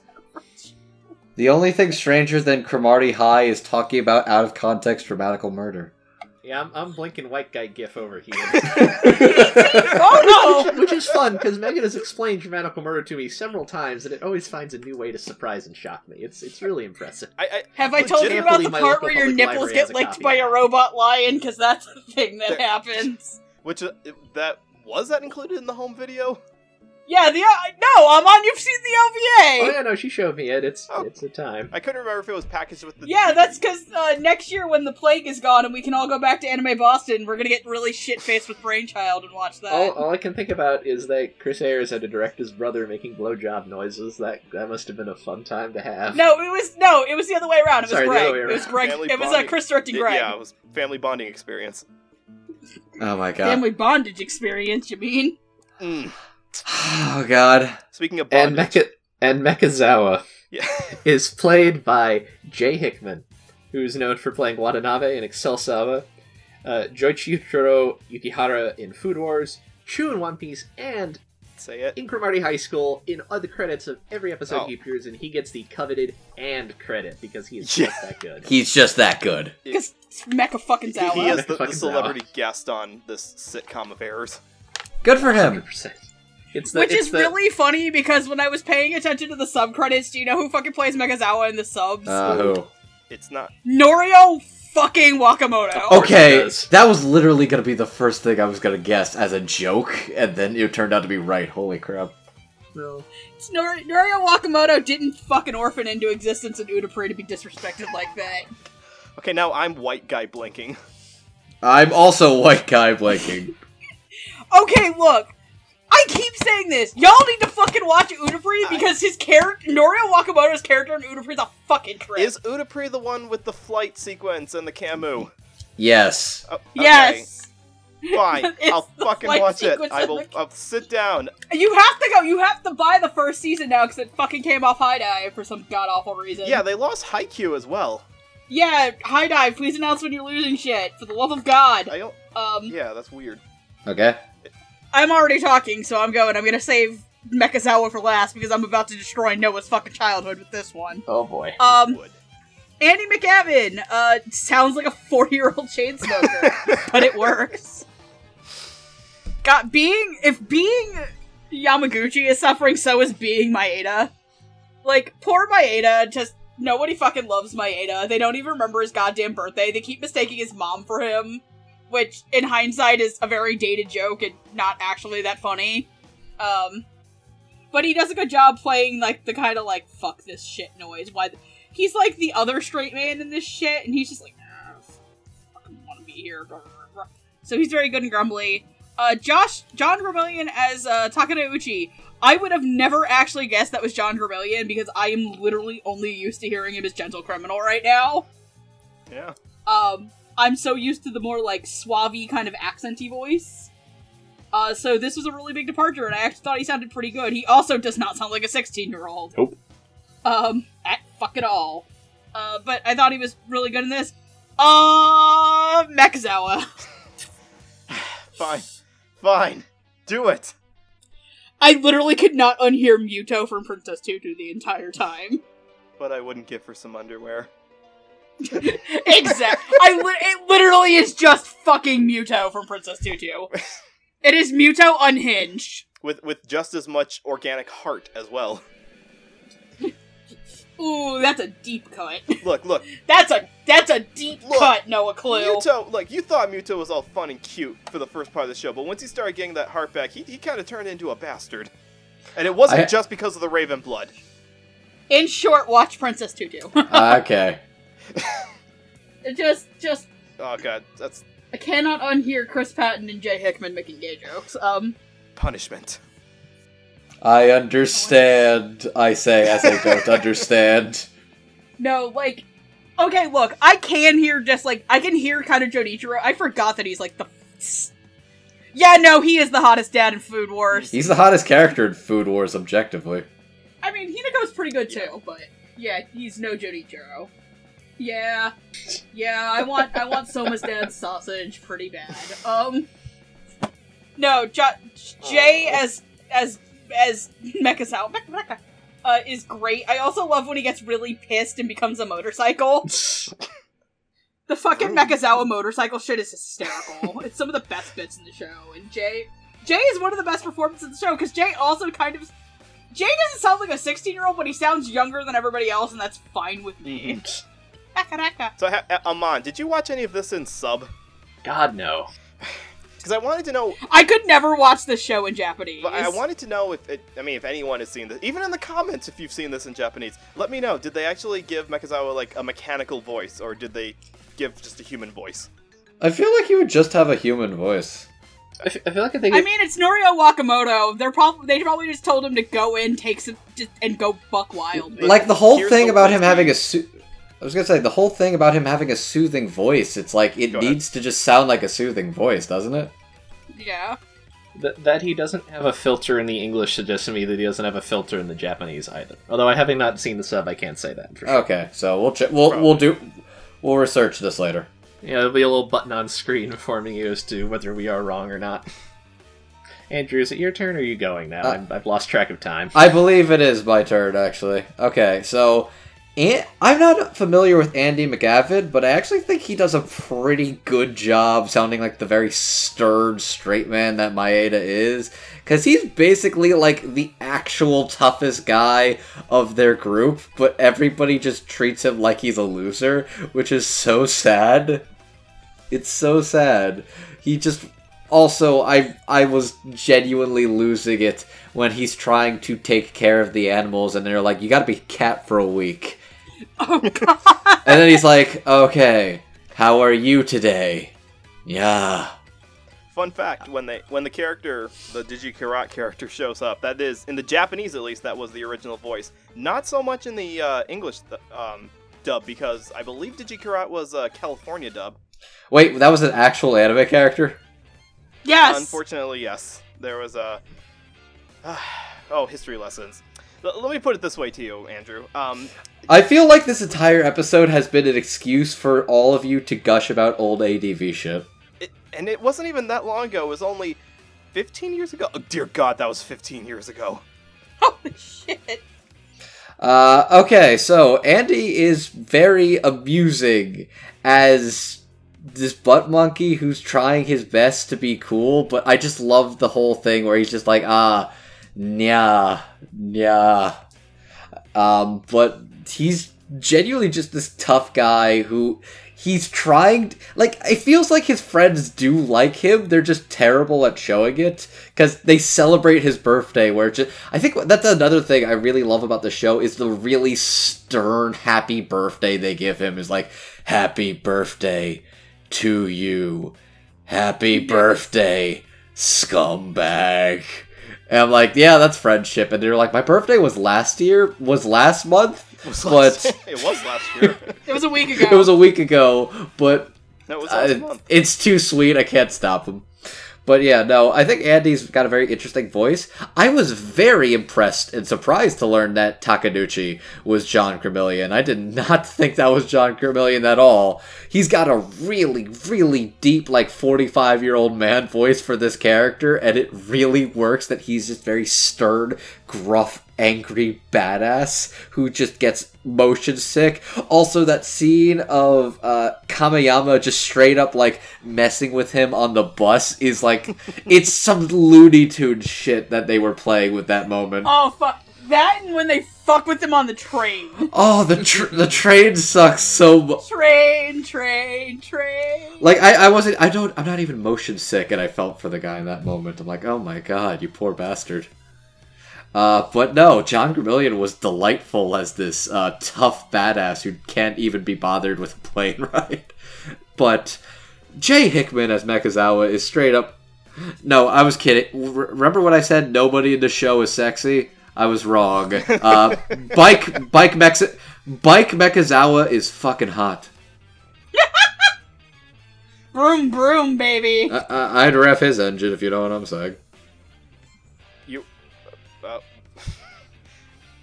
Really glad that Stephanie's got her headphones in. Uh, it's what it is. I've said worse. I've said much worse. Who are you fucking kidding? That's kidding? true. That's true. Anyways, no. Uh, Jay Hickman just has a very soothing, chill, relaxed voice, and nobody questions that he's a robot until it's like they can't really ignore it anymore. They straight up just turn him off at some point, and he becomes a refrigerator, and they reset him, and they also like give him factory settings that connect to the internet. They're so mean to Mechazawa, but God, They can make Mechazawa connect to Faku.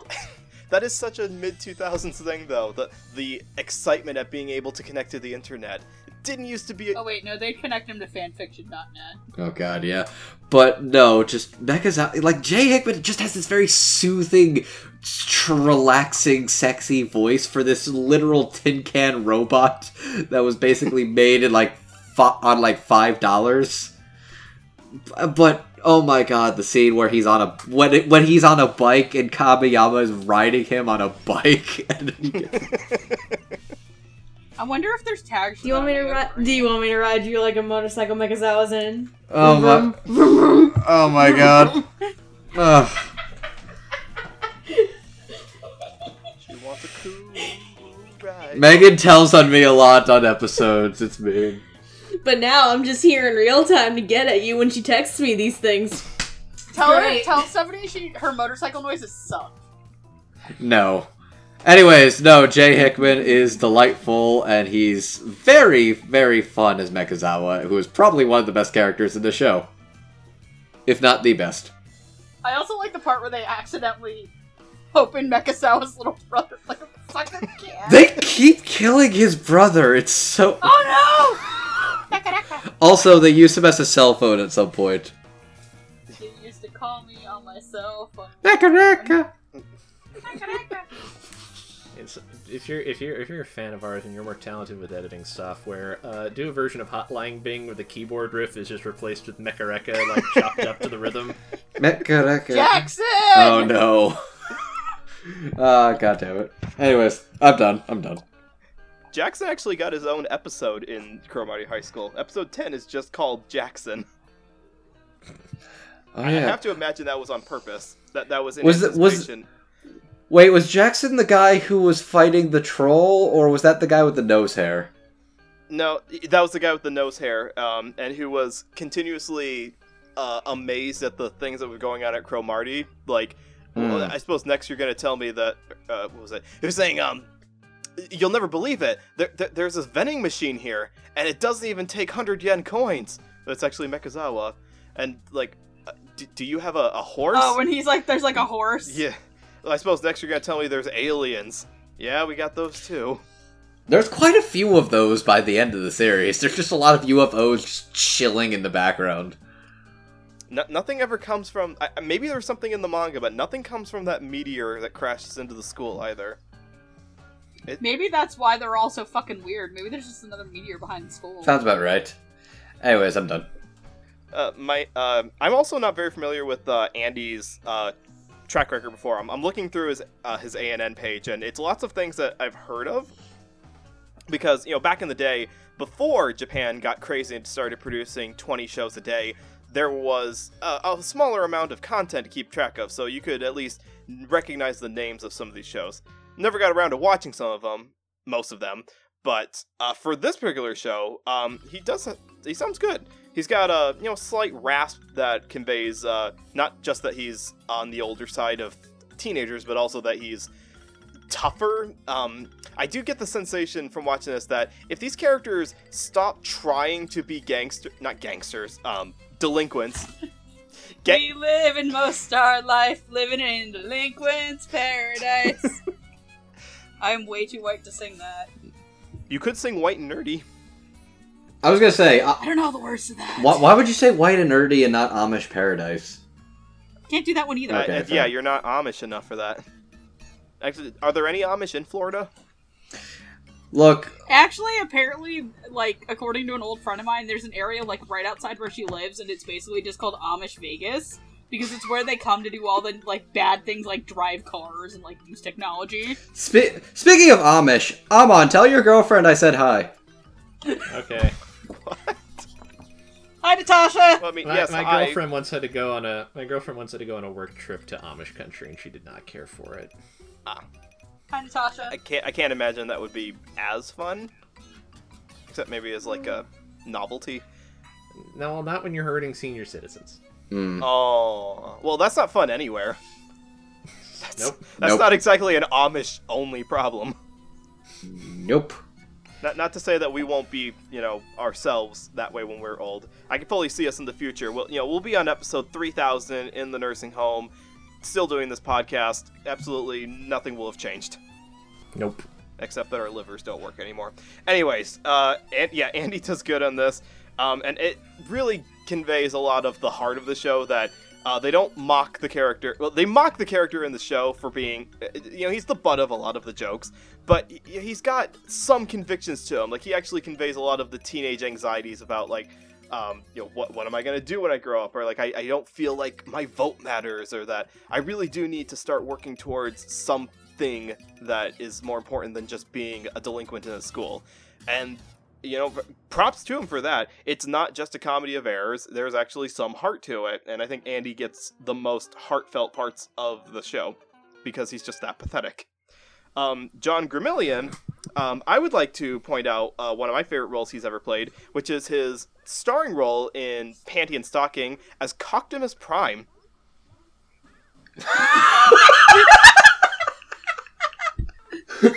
Wonderful little indie show. I am so sad that Gainax doesn't exist anymore, but that that was a wonderful ch- mm, Optimus Prime parody. Thank you, John, for giving us that character. Um, g- he g- gave us basically our best. Oh God, what's his name? Uh, Peter Cullen impression in that show, which is a little closer to this show than um, Gentle Criminal, honestly. Um, yeah, it's it's a very low. Uh, I never said it was close to Gentle Criminal. Like that's the thing I can remember Josh Vermillion being in right now. And, uh, and to be fair, I'm also going through his cast list, and there's also a lot of things he's in that I don't uh, recognize. Uh, I think uh, the the one thing, the one show I recognize the most for him in is um, uh, Kino's Journey, where he plays. Was only credited as working stiff in episode five, which I think is the episode where he he's in the world of people who don't have to work, but they work anyways, and so they work like these horrible brain aneurysm inducing corporate jobs. Not at all close to the show at all, but I've at least heard him in something before. And in this show, he does a really good job. He's I, I like the fact that, and we Megan and I have talked about this in our shows before, where if you've got fat characters, like not just big, but like obese characters, yeah, like like um in uh, the, the character in uh, Stars Align, whose name I can't remember, um is not isn't a departure from that. But in other times, like in um uh, was it Kiss Him Not Me or was that another show that the character? I think you're thinking of Little Witch Academia. Well, that was one example, but there's another one where basically large characters are given like uh kind of whale-ish sounding voices. That's really uh, no, they actually avoid doing that in Kiss Him Not Me. okay. That's what it was. Thanks. At least in the dub, they don't really do that in the sub. You're right, and, and you're right, Andrew. In Little Witch Academia, they do use that stereotype. So to do that on the male side of things, John gives him um, not a whalish sounding voice, like you can understand perfectly well what he's saying, and it's very, but it's very, uh, it's the kind of voice that you would be intimidated by in almost any setting, which is fitting for the character because he just looks kind of scary, and he is kind of scary.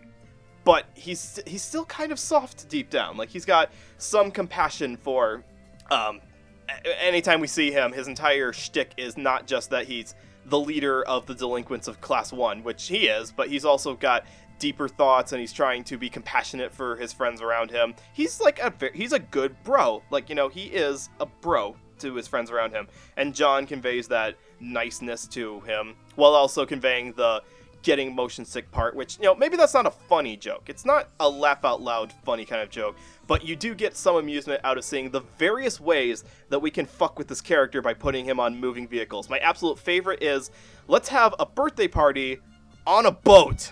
I'm on a boat. Everybody take a look at the motherfucking boat. That was amusing. And as amusing was also Jay Hickman as Mechazawa. Um, he's good. It was everything you guys said already was pretty much covers it already. Like we had one hot character voice in the show, and they gave it to Jay Hickman. That that is indeed very amusing, and you know it's a step up from Giraffe. Accurate. It, what? Mechazawa is the hottest character in the show. I mean that that goes without saying. I mean I I, I you know you said that you can turn anything to a fleshlight, and um well, I I would just say that uh you know you did a good oh job. dear. Nah, y- you don't go fleshy with Mechazawa. You take the whole the whole cold exterior, or you get the fuck out. Excuse me, Mechazawa would not. Mechazawa would not be a fleshlight. He'd be a vibrator. There it is. That's a more accurate. I'm sorry, Amon. No, you're It's not. alright. Don't lie. I'm shitting on your childhood. I'm sorry. I was Teenager- a teenager when this teenager- came out. I was not a I'm, child. shitting, I'm shitting on your teenagerdom. No, that's fine. No, it, If it, it I makes like you feel any better, I'll in- Amon, I'll invite you on my birthday episode yet again, and you can just shit on me the entire time. You know very well I will not do no such thing. Amon, That's you are the most wholesomely nice person I have ever met. Yeah, yeah. Say that after we do the Gleipnir episode, Andrew. you know what? You know what, Amon? I will do the Gleipnir episode for you. Hooray! I get to force my friends to watch weird fetish porn. Yay! No, Amon, Amon, th- I mean this in full sincerity. I would watch weird fetish porn with you. That is how much of a cool guy you are. I would absolutely do that for you. You're all, you're all very. Hell yeah, fetish porn back! I'm f- for your birthday. I want you to know everybody here at Dub Talk loves you and appreciates you enough to watch weird fetish porn for you. You're very Um, uh, did we just make a blood pact to watch weird fetish porn together? Hell yeah, Yes. let's all watch Salò. Hell yeah! No. No, I don't know what you said, but no. There, there are like there are like porn, four there are like four fetish movies that I'm never blood going to watch, and Salò is one of them. No, thank you. I like having a fun time at the movies. Are we gonna watch Caligula then? we can watch. That Caligula, is that's fun. That is a Yay! fun pornish movie. That and Hermes and Hermes Wings of Love again. We can finally finish that fucker. There we go. Okay. We will not. We will not be marathoning all of Car- Charge Man Ken though. That there, I draw a line. Damn it! I draw a line. That's fair. Anyways, So yeah, I'm I'm I'm done. I'm done. what were we talking about? We're Jay talking about Hickman is characters. awesome as the vibrator of the show. I mean the robot of the show. Thank you, Noah. All right. Um, Andy's really funny. He is he is so wonderfully pathetic as Maeda, who just wants to be taken marginally seriously and isn't even allowed to have that happen to him. He's he's very. I especially like him. Compl- I like the whole bit where these like you gotta take care of the animals. And he's like, none of you people want to take care of the animals. Why do I have to do it? Um, he's fun. You know, I think he's very fun there, especially. Uh, John Gremillion's just a hoot. Uh, it is so funny watching this guy just like try to not throw up. I like the bit with the taxi. The, t- the taxi one's kind of the highlight of that for me because it's just so endlessly stupid.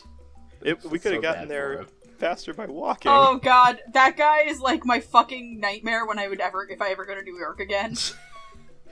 Ah, we appear to be in the countryside now. This is near We where seem to be getting parents close. live. we can't Fuck did we end up in the Poconos? I fully expected Um, like the the the the mustached um, uh, waiter from uh, Monty Python: The Meaning of Life to show up. That has that feeling, doesn't it? um, but we must now talk about the best part of the show, which is Jay Hickman going vroom vroom while Mechazawa has been turned into a motorcycle. because it's this smooth, dignified voice going vroom vroom, and it is hysterical. There, if there is one moment in the show that will make me laugh out loud, it is just Jay Hickman making motorcycle noises. That is that. Uh, also, he's he's just he's great in general for just he's so smooth all the time, uh, which just makes him objecting to being treated like a robot all the funnier. but he's not a robot. so he says, Uh, How many robots So do you know that wear a guts Uh, T-shirt? well, just the one, I guess, I still don't know why he was wearing a guts shirt. because because because he's a because he's a tough delinquent guy, and they're about guts. Oh, I thought he was just a really really big Berserk fan. Uh, possible. I'm sure delinquents like Berserk. Seems like a thing they'd like. Um, so yeah, Jay, Jay, Jay is absolutely great. He's uh, maybe my favorite performance, just for just he's he's so he's so smooth. It's like a Doobie Brothers song. You gotta love it. Um, Are we talking about like in their peak Doobie Brothers, right? I'm talking about the Michael McDonald years. Whether or not you consider that peak Doobies is for you to figure out. That that is peak. That is yes, absolutely. And that is I think- not I just find what that fool state- believes. Oh, Amon, that is what a fool believes. Amon, I find that statement very dubious. Uh, I'll give that three out of ten. Thank you. Um, hold on a second. I'm going to pull up the. I don't have time for it. Just imagine putting the uh, the losing horn sound from The Price is Right right here. Fair enough. Wah, wah, wah, wah. Wow. So, since we're all tired, let's go on to our last character so we can wrap this up. Yay! It is, it is past midnight. We're all sleepy, so let's let's get through this. Our lead, Happy I'm high on life. birthday! our our lead, the poor the poor knucklehead. This is all happening to is a man named Takashi Kamiya, Ka, Kamiyama. Uh, he's not a delinquent. As we as they mentioned the show, if you want to know why he's there, you should read the manga. And I was able to track down that chapter. And apparently, he made a pact with a delinquent friend of his who thought he was too stupid to get in any high school. He's like, "Why go to Cromartie? They're they're dumb." And he said, "Like, ah, man, they're not for me." It's like, "Hey, we'll both go to Cromartie. It'll be great." And he got into Cromartie. And his friend didn't because he's too stupid to even pass the Cromartie entrance exam, which is why he's stuck here by himself. That's pretty funny. So that Uh, wasn't the and he- fri- he- that wasn't the uh, middle school friend that he sees in like episode. no, not the not the not the one not the one named Tabata. Who uh, now that I think about it, I think his face is actually written for the hiragana for Tabata. No, this is a different Ah. one who I don't think shows up. He doesn't show up at all. Okay. Um, but uh, he, he he writes to his mother about how he's scared of these people.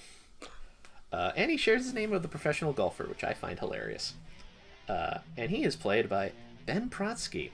Uh, you know for such roles as uh, Yutaka Zaito in Dragon Pilot, Hisone and Mas- Masatan, Saber of Black in Fate Apocrypha, and Hangei in Super Milk John. Ah. Megan, start us off. So, by the way, I only know Ben Pronsky from shit in California because I literally wanted to fuck his character in Fate Apocrypha. All right then. Off to a good Wow. start. Ask Andrew. Ask. I literally have a. I literally have a post on our Anime Dubs Discord that just says I want him to stick his saber of black in me, and somebody was like, "Uh," and I'm like, "Shut up and let me be horny, goddammit." That got pinned. Anyways, yes, I can verify her statement that she wants to fuck that character. Siegfried is big and beefy, and I love him. Also, you have a thing for dragons anyway, so. I, f- I still don't know how Fate Apocrypha fucked up becoming a dragon, but that's another story for another day when I'm like less high on life. I'm not drunk, everybody. I swear, I'm just tired. No, so uh the only other the only other thing that I literally can remember Ben Pronsky in is he's that one little blonde bitch in Violet Evergarden. Oh yeah. The the one at the uh, observatory, right? No, he works uh he works with um the typey the typey bitches. Oh, oh, he's part of the main cast. Oh, okay. Yeah, he's uh, He's the one that wears the heels. He's the blonde guy. in Yeah. the in the suspenders. I've watched like two episodes of Violet Evergarden, and I know that that guy was Ben Pronsky. Um, man, he fucking rocks this. Like he sounds like a teenager. He's absolutely hysterical, and his performance was sold for me at the first he ate my pencil. Mm. I absolutely love Ben Pronsky as Kamiyama. He is he is both straight man and absurdist provocateur. And Ben gets all of those facets to him in a way that doesn't come off as like super douchey and super obnoxious unless the show calls for it. So like A plus ten out of ten. hmm Yeah, no, it's just Ka- Kamiyama is just a very strange lead character in that he embodies a variety of different emotions in the show, and he's just a very wacky character. I genuinely was surprised to find out Ben Pronsky apparently did some various uh, ADV dubs because I pretty much always associated him for California stuff because like basically the past decade has been exclusively like California or like sometimes NYAVA, but that's kind of California, New York too. So yeah, no, it was very interesting to see him uh, it cast as this, but he's he is hilarious. He is weird. He is strange. He's got weird deliveries. He's got funny deliveries. He's got very kooky moments. He's got very down to earth moments. He's made me cackle a few times, and he's just a very strange character that yeah, no, Ben's definitely like one of the stronger performances in the show. He does a great job, and oh my god, I just noticed you changed the fucking name of the Dub Talk chat to Fed. Oh god, what'd you do? Fetish What? She literally, she Fetish literally porn, changed the dub. pack. Fetish porn, blood She literally Fetish porn, changed blood pack. the Dub Talk porn, Twitter blood chat pack. to Fetish Porn Blood Pack. Fetish porn, And blood and the pack. caption, the Fetish caption you had to porn, use was a was a Fetish subtitled porn, image blood that just pack. says, "I kind of pissed myself while I was inside of you." That's from Gleipnir! That's that's Gleipnir, all right. That's Gleipnir. Could you have at least waited until? Oh man, we gotta do Gleipnir! Fetish porn, blood pack. Thank you, sweetie. I, I'm done with my segment already, so it works out. Anyways, uh, Ben Pronsky is wonderful as Kamiyama. I I also don't understand why. Does his mother even exist? Does she even exist? Is she, I'm gonna say no for the comedy gag. Yeah, I'm going to assume no.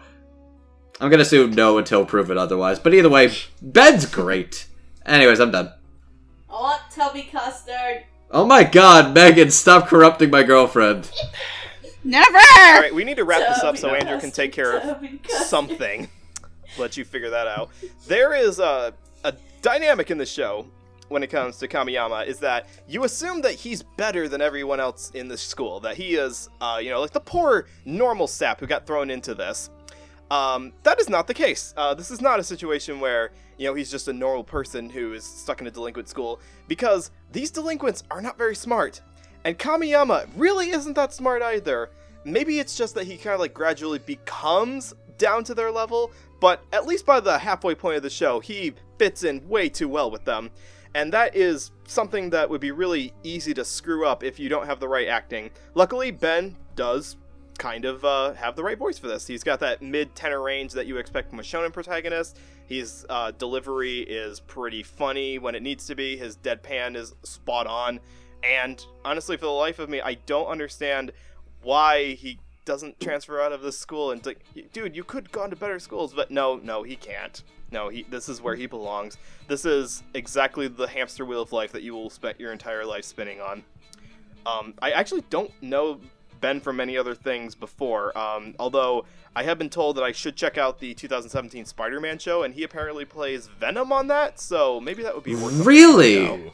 Yeah. that was- Really? yeah, it was uh, actually a revamp of the show that I haven't checked out yet. I'm sure it's on Disney Plus because they've got just about every Spider-Man show on there. Man, I've been Except, watching, except, except, Except the the- one that actually matters. this- except for the one that was shit canned because Disney didn't want to revamp Spectacular Spider-Man.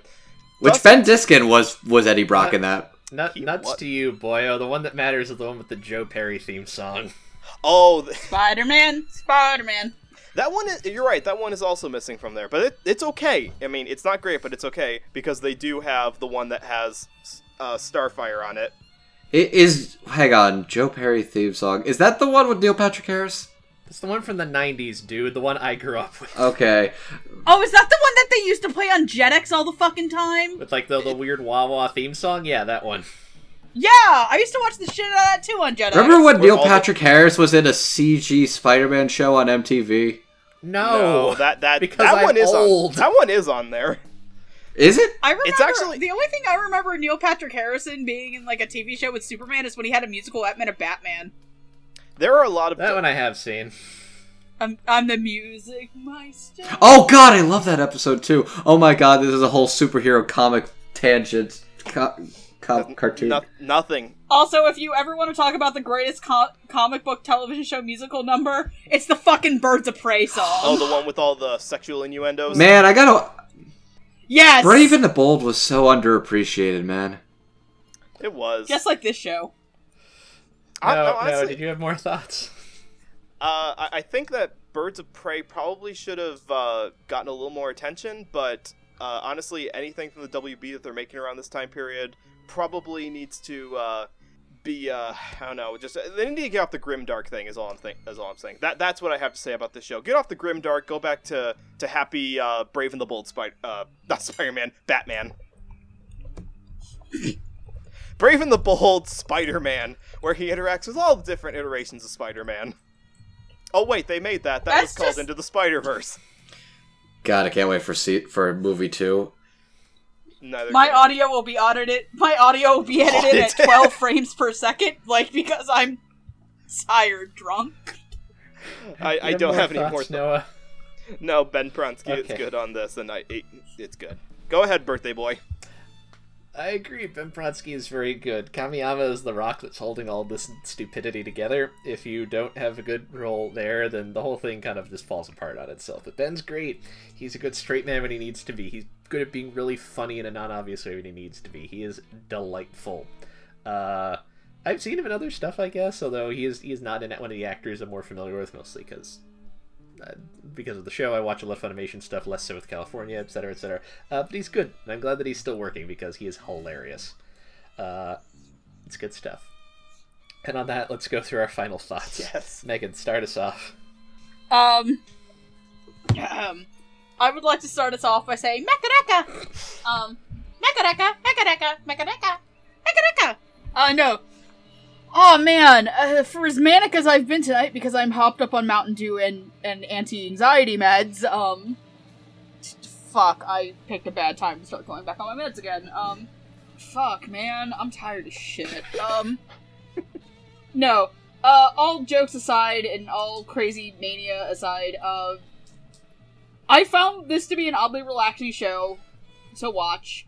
It's a weird Dadaist experiment. It's a dub that is a time, a perfect time capsule of early 2000s ADV dubs. Um, it's not perfect. It's not like it's not holding up like Bebop or FLCL or Last Exile. Like, if you asked me to put this against like a Geneon dub or Bandai dub from that day and age, like this is nowhere near as strong. But is it perfect for Cromartie High School? Absolutely. Like, for as much as I have my issues with it, like especially throwing around certain slurs pretty easily, um, this is a show I would never want to watch in the Japanese. Like, I don't think I could. Like, this is a show that works a lot better in the language that you naturally speak because of the absurdity of it. Um, so, for as flawed as it is and as dated as it is, both because of the show itself and uh, just the way that it was dubbed, I think it does a, a good job. And it honestly, like, if you just need to kill two hours and just hey, I'm close to getting like 450 views on my Mal, and I I haven't watched something. Like, let this be your your your fucking 450th credit. Fact, actually make it your 420th credit, or your 69th, or your 6900, or your 6969, or your 666 credit. Sure. Uh, yeah, like no, like this is if this is also a show that's really hard for me to like genuinely recommend to like a lot of people, just because like there are some people I know who would like absolutely fucking eat this up, and then there are people who would look at it and be like, "This is too weird." So, I I enjoyed it, and I I would recommend it to certain people I know, but like as a genuine like general like thing, this is a weird little piece of a show with a dub that's just as weird as it is. Don't know if we. I don't think we would get something like this like 15 years later. Yeah. Oh. This is. I I- yeah, going into that, this is very much. This is a show that only could exist in like the mid 2000s, and I kind of appreciate watching that with that context in mind. It is not a perfect product of a dub, but it is a very entertaining and enjoyable dub all around. I had fun with it. This is a strange show that I could definitely see be hard to recommend, but I also recognize that, like, basically my elevator pitch to this is straight up hey, do you genuinely enjoy Aqua Teen Hunger Force? Do you like some of Adult Swim's weird early 2000s comedy stuff? Or do you think Pop Team Epic is basically a masterpiece of our time? You'll probably get a kick out of this. Do you hate that Adult Swim style comedy? Do you think Pop Team Epic is stupid? Do you genuinely not care for weird, weird, goofy stuff? You're probably not gonna like this. You're not right or wrong either way. I just know I never would have watched this had it not been the birthday boy's time to shine. So thank you, Amon. I appreciate you having me on for this strange, strange experience of Cromartie High. You're welcome. and I'm in second that opinion because again, this was one of those shows that I started and had really no inclinations of finishing it, just no desire to do so before this. So I thank you for giving us this reason to do it because um, I I've been one of the few people who have unabashedly said that they like handshakers. And other shows that are really objectively bad, like not even subjectively, objectively bad, but are absolutely riddled with stick it to the system, just break the mold, even if the result of it is really bad. And that kind of is how I feel a bit about Cromartie as well, because it's clearly not trying to fit a niche. Or, I'm sorry, it's not trying to fit into the popular niche of what was popular at the time period, or 10 years before it was made, or even 15 years afterwards. It is something that you watch because you are sick of your day to day job where you have to make sense of the world, you have to work with people in a civilized setting, and you have to pay bills with actual money and cook food with actual ingredients. You want something outside of that realm, break into the world of absurdity where there are very few rules and you don't have to make sense of stuff. That is what you watch Cromartie for, and the dub follows suit. I am glad that they did not make a gag out of this. You, they could have very easily punched up the absurdity levels of this and made farcical pop culture references or threw in a Jayonce clip in there somewhere to reference our prison school episode, but they didn't do that, and I'm glad that they kept it pretty much straight to what it was going for. Absurdity or not, this is good quality, and that deserves to be commended, especially in a time period when anime wasn't exactly as world renowned as it was going to be. It was on the cusp of becoming that. The bubble was just developing at the time period, and this is the result we got of that. So thank you very much, Amon. That now I can finally cross this one off of my anime list list. I hope it was number 420. You know what? I why don't you go ahead and say your thoughts, Amon? I will look up and see what number this was. All right then. Um, I enjoy the show and I enjoy this dub a lot. It apl- it appeals most to the part of me that likes weird, oddball, very specific comedy, and also appears to the part of me that likes uh, stuff that is very much of a specific time and place, like 40s noir movies and 70s exploitation movies. Like this is the most 2000. Like if you want to know like what's anime like in 2004 or 2005, this will give you a very good idea of what you're in for. Uh, I find it very entertaining. Um, if you're interested, I'd recommend kind of watch the first episode. If you find something there that you enjoy, keep going. If not, it's not going to get any better from here. Jump ship now while you still can. Uh, you have the advantage. The episodes are very short. They're only 11 minutes each. Uh, Yeah, you will breeze through watching it's, this. it's very easy to just marathon this by accident. It might be a bad accident if you're not careful and you're not into it. Very possible. Um, Okay, so I've looked it up, and uh, this was the 361st uh, anime I completed, according to this list, Damn. and the Mm. 400 4,285th episode.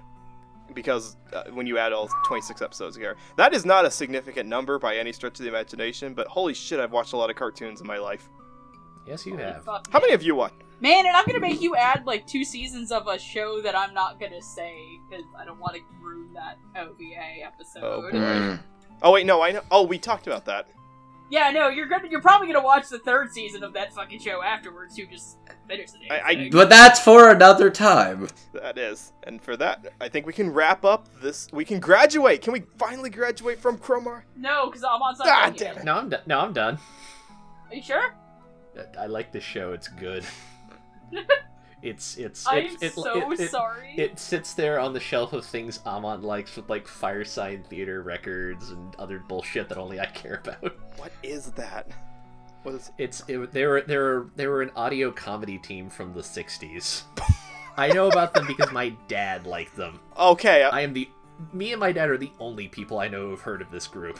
I remember you asked me once, like, Noah, how have you heard of like these really obscure Soviet cartoons? I gotta flip this around. How have you heard of these audio com- comedians from the '60s? My dad. Amon I know about a lot of things from my dad. Fair enough. Amon, you might be like the. Oh, sorry. Loud. Okay, sorry. My girlfriend's telling me I'm loud. Anyways, I just wanted to say you might be the greatest hipster man I've ever met, and I love you. I love you, man. Major props to you. You're you. all very kind. Like honestly, like we don't say it a lot, but like some of my most cherished memories are just fucking hanging out with you. Oh. Like, you are the man who walked me to a closed bar in some 30 degree weather Sure, Never I did. let that without a coat and improper shoes. Like, I, like, That- and that is, and that is the worst thing I'll ever do to you. like I. That is like the fucking. That is our fucking bloods and. cr- That's our fucking blood bond. The bar that was never Like- there. The bar. My favorite part about that story is I was so tired and so weak from walking because I'm out of shape. As I round the corner, I just hear Prof go, "She's gonna be pissed." But yeah, no. But like that, like go into the fucking hole in the wall stoner joint around the corner from your mom's place, learning how one of your aunt, how one of your relatives pissed off the Nixon administration. Oh. Yeah, that was a cool story. Oh, good times. I man, This like been- I fucking love you, Man, I hope Like- that you have more. Th- you know, have like two more batches of 31 years than you because I, I hope they're as good as the last 31. Amon, Happen. Amon, the next time I'm allowed to legally hug you, I will continue to legally hug you. Yeah, man. Aw, you're sweet. Also, Amon, all I know is this: my boyfriend and I are gonna have to fight each other with a switchblade to determine which wedding, which end of the wedding party you get into. also, if if Amon, if you're in, this has been a legitimate discussion between us. uh, so just just do a whole like sitcom thing. Just tape him down the middle and just do that. I, I hope I No, we're not gonna fucking we're not gonna fucking tear him down the middle. That's awful. Ahmad deserves better than you, that? you guys are overlooking the fact that he is clearly going to be the DJ at the wedding. That he is going to be back there, not with a not with a record scratch machine, but like a phonograph, like giant ass vinyls and a phonograph with it cranking it, hand cranking the music as you come down the aisle. But it's not going to be God Save the Queen or whatever crap music that you want for your wedding. No, it's going to be like obscure stuff from the 1400s. The 1400s. Yes, they had out vinyls of the fo- they had vinyls of the 1400s. They never told you about that in school. I, I can't wait to see that tho- that playlist. Oh boy. It's gonna be chiseled in stone.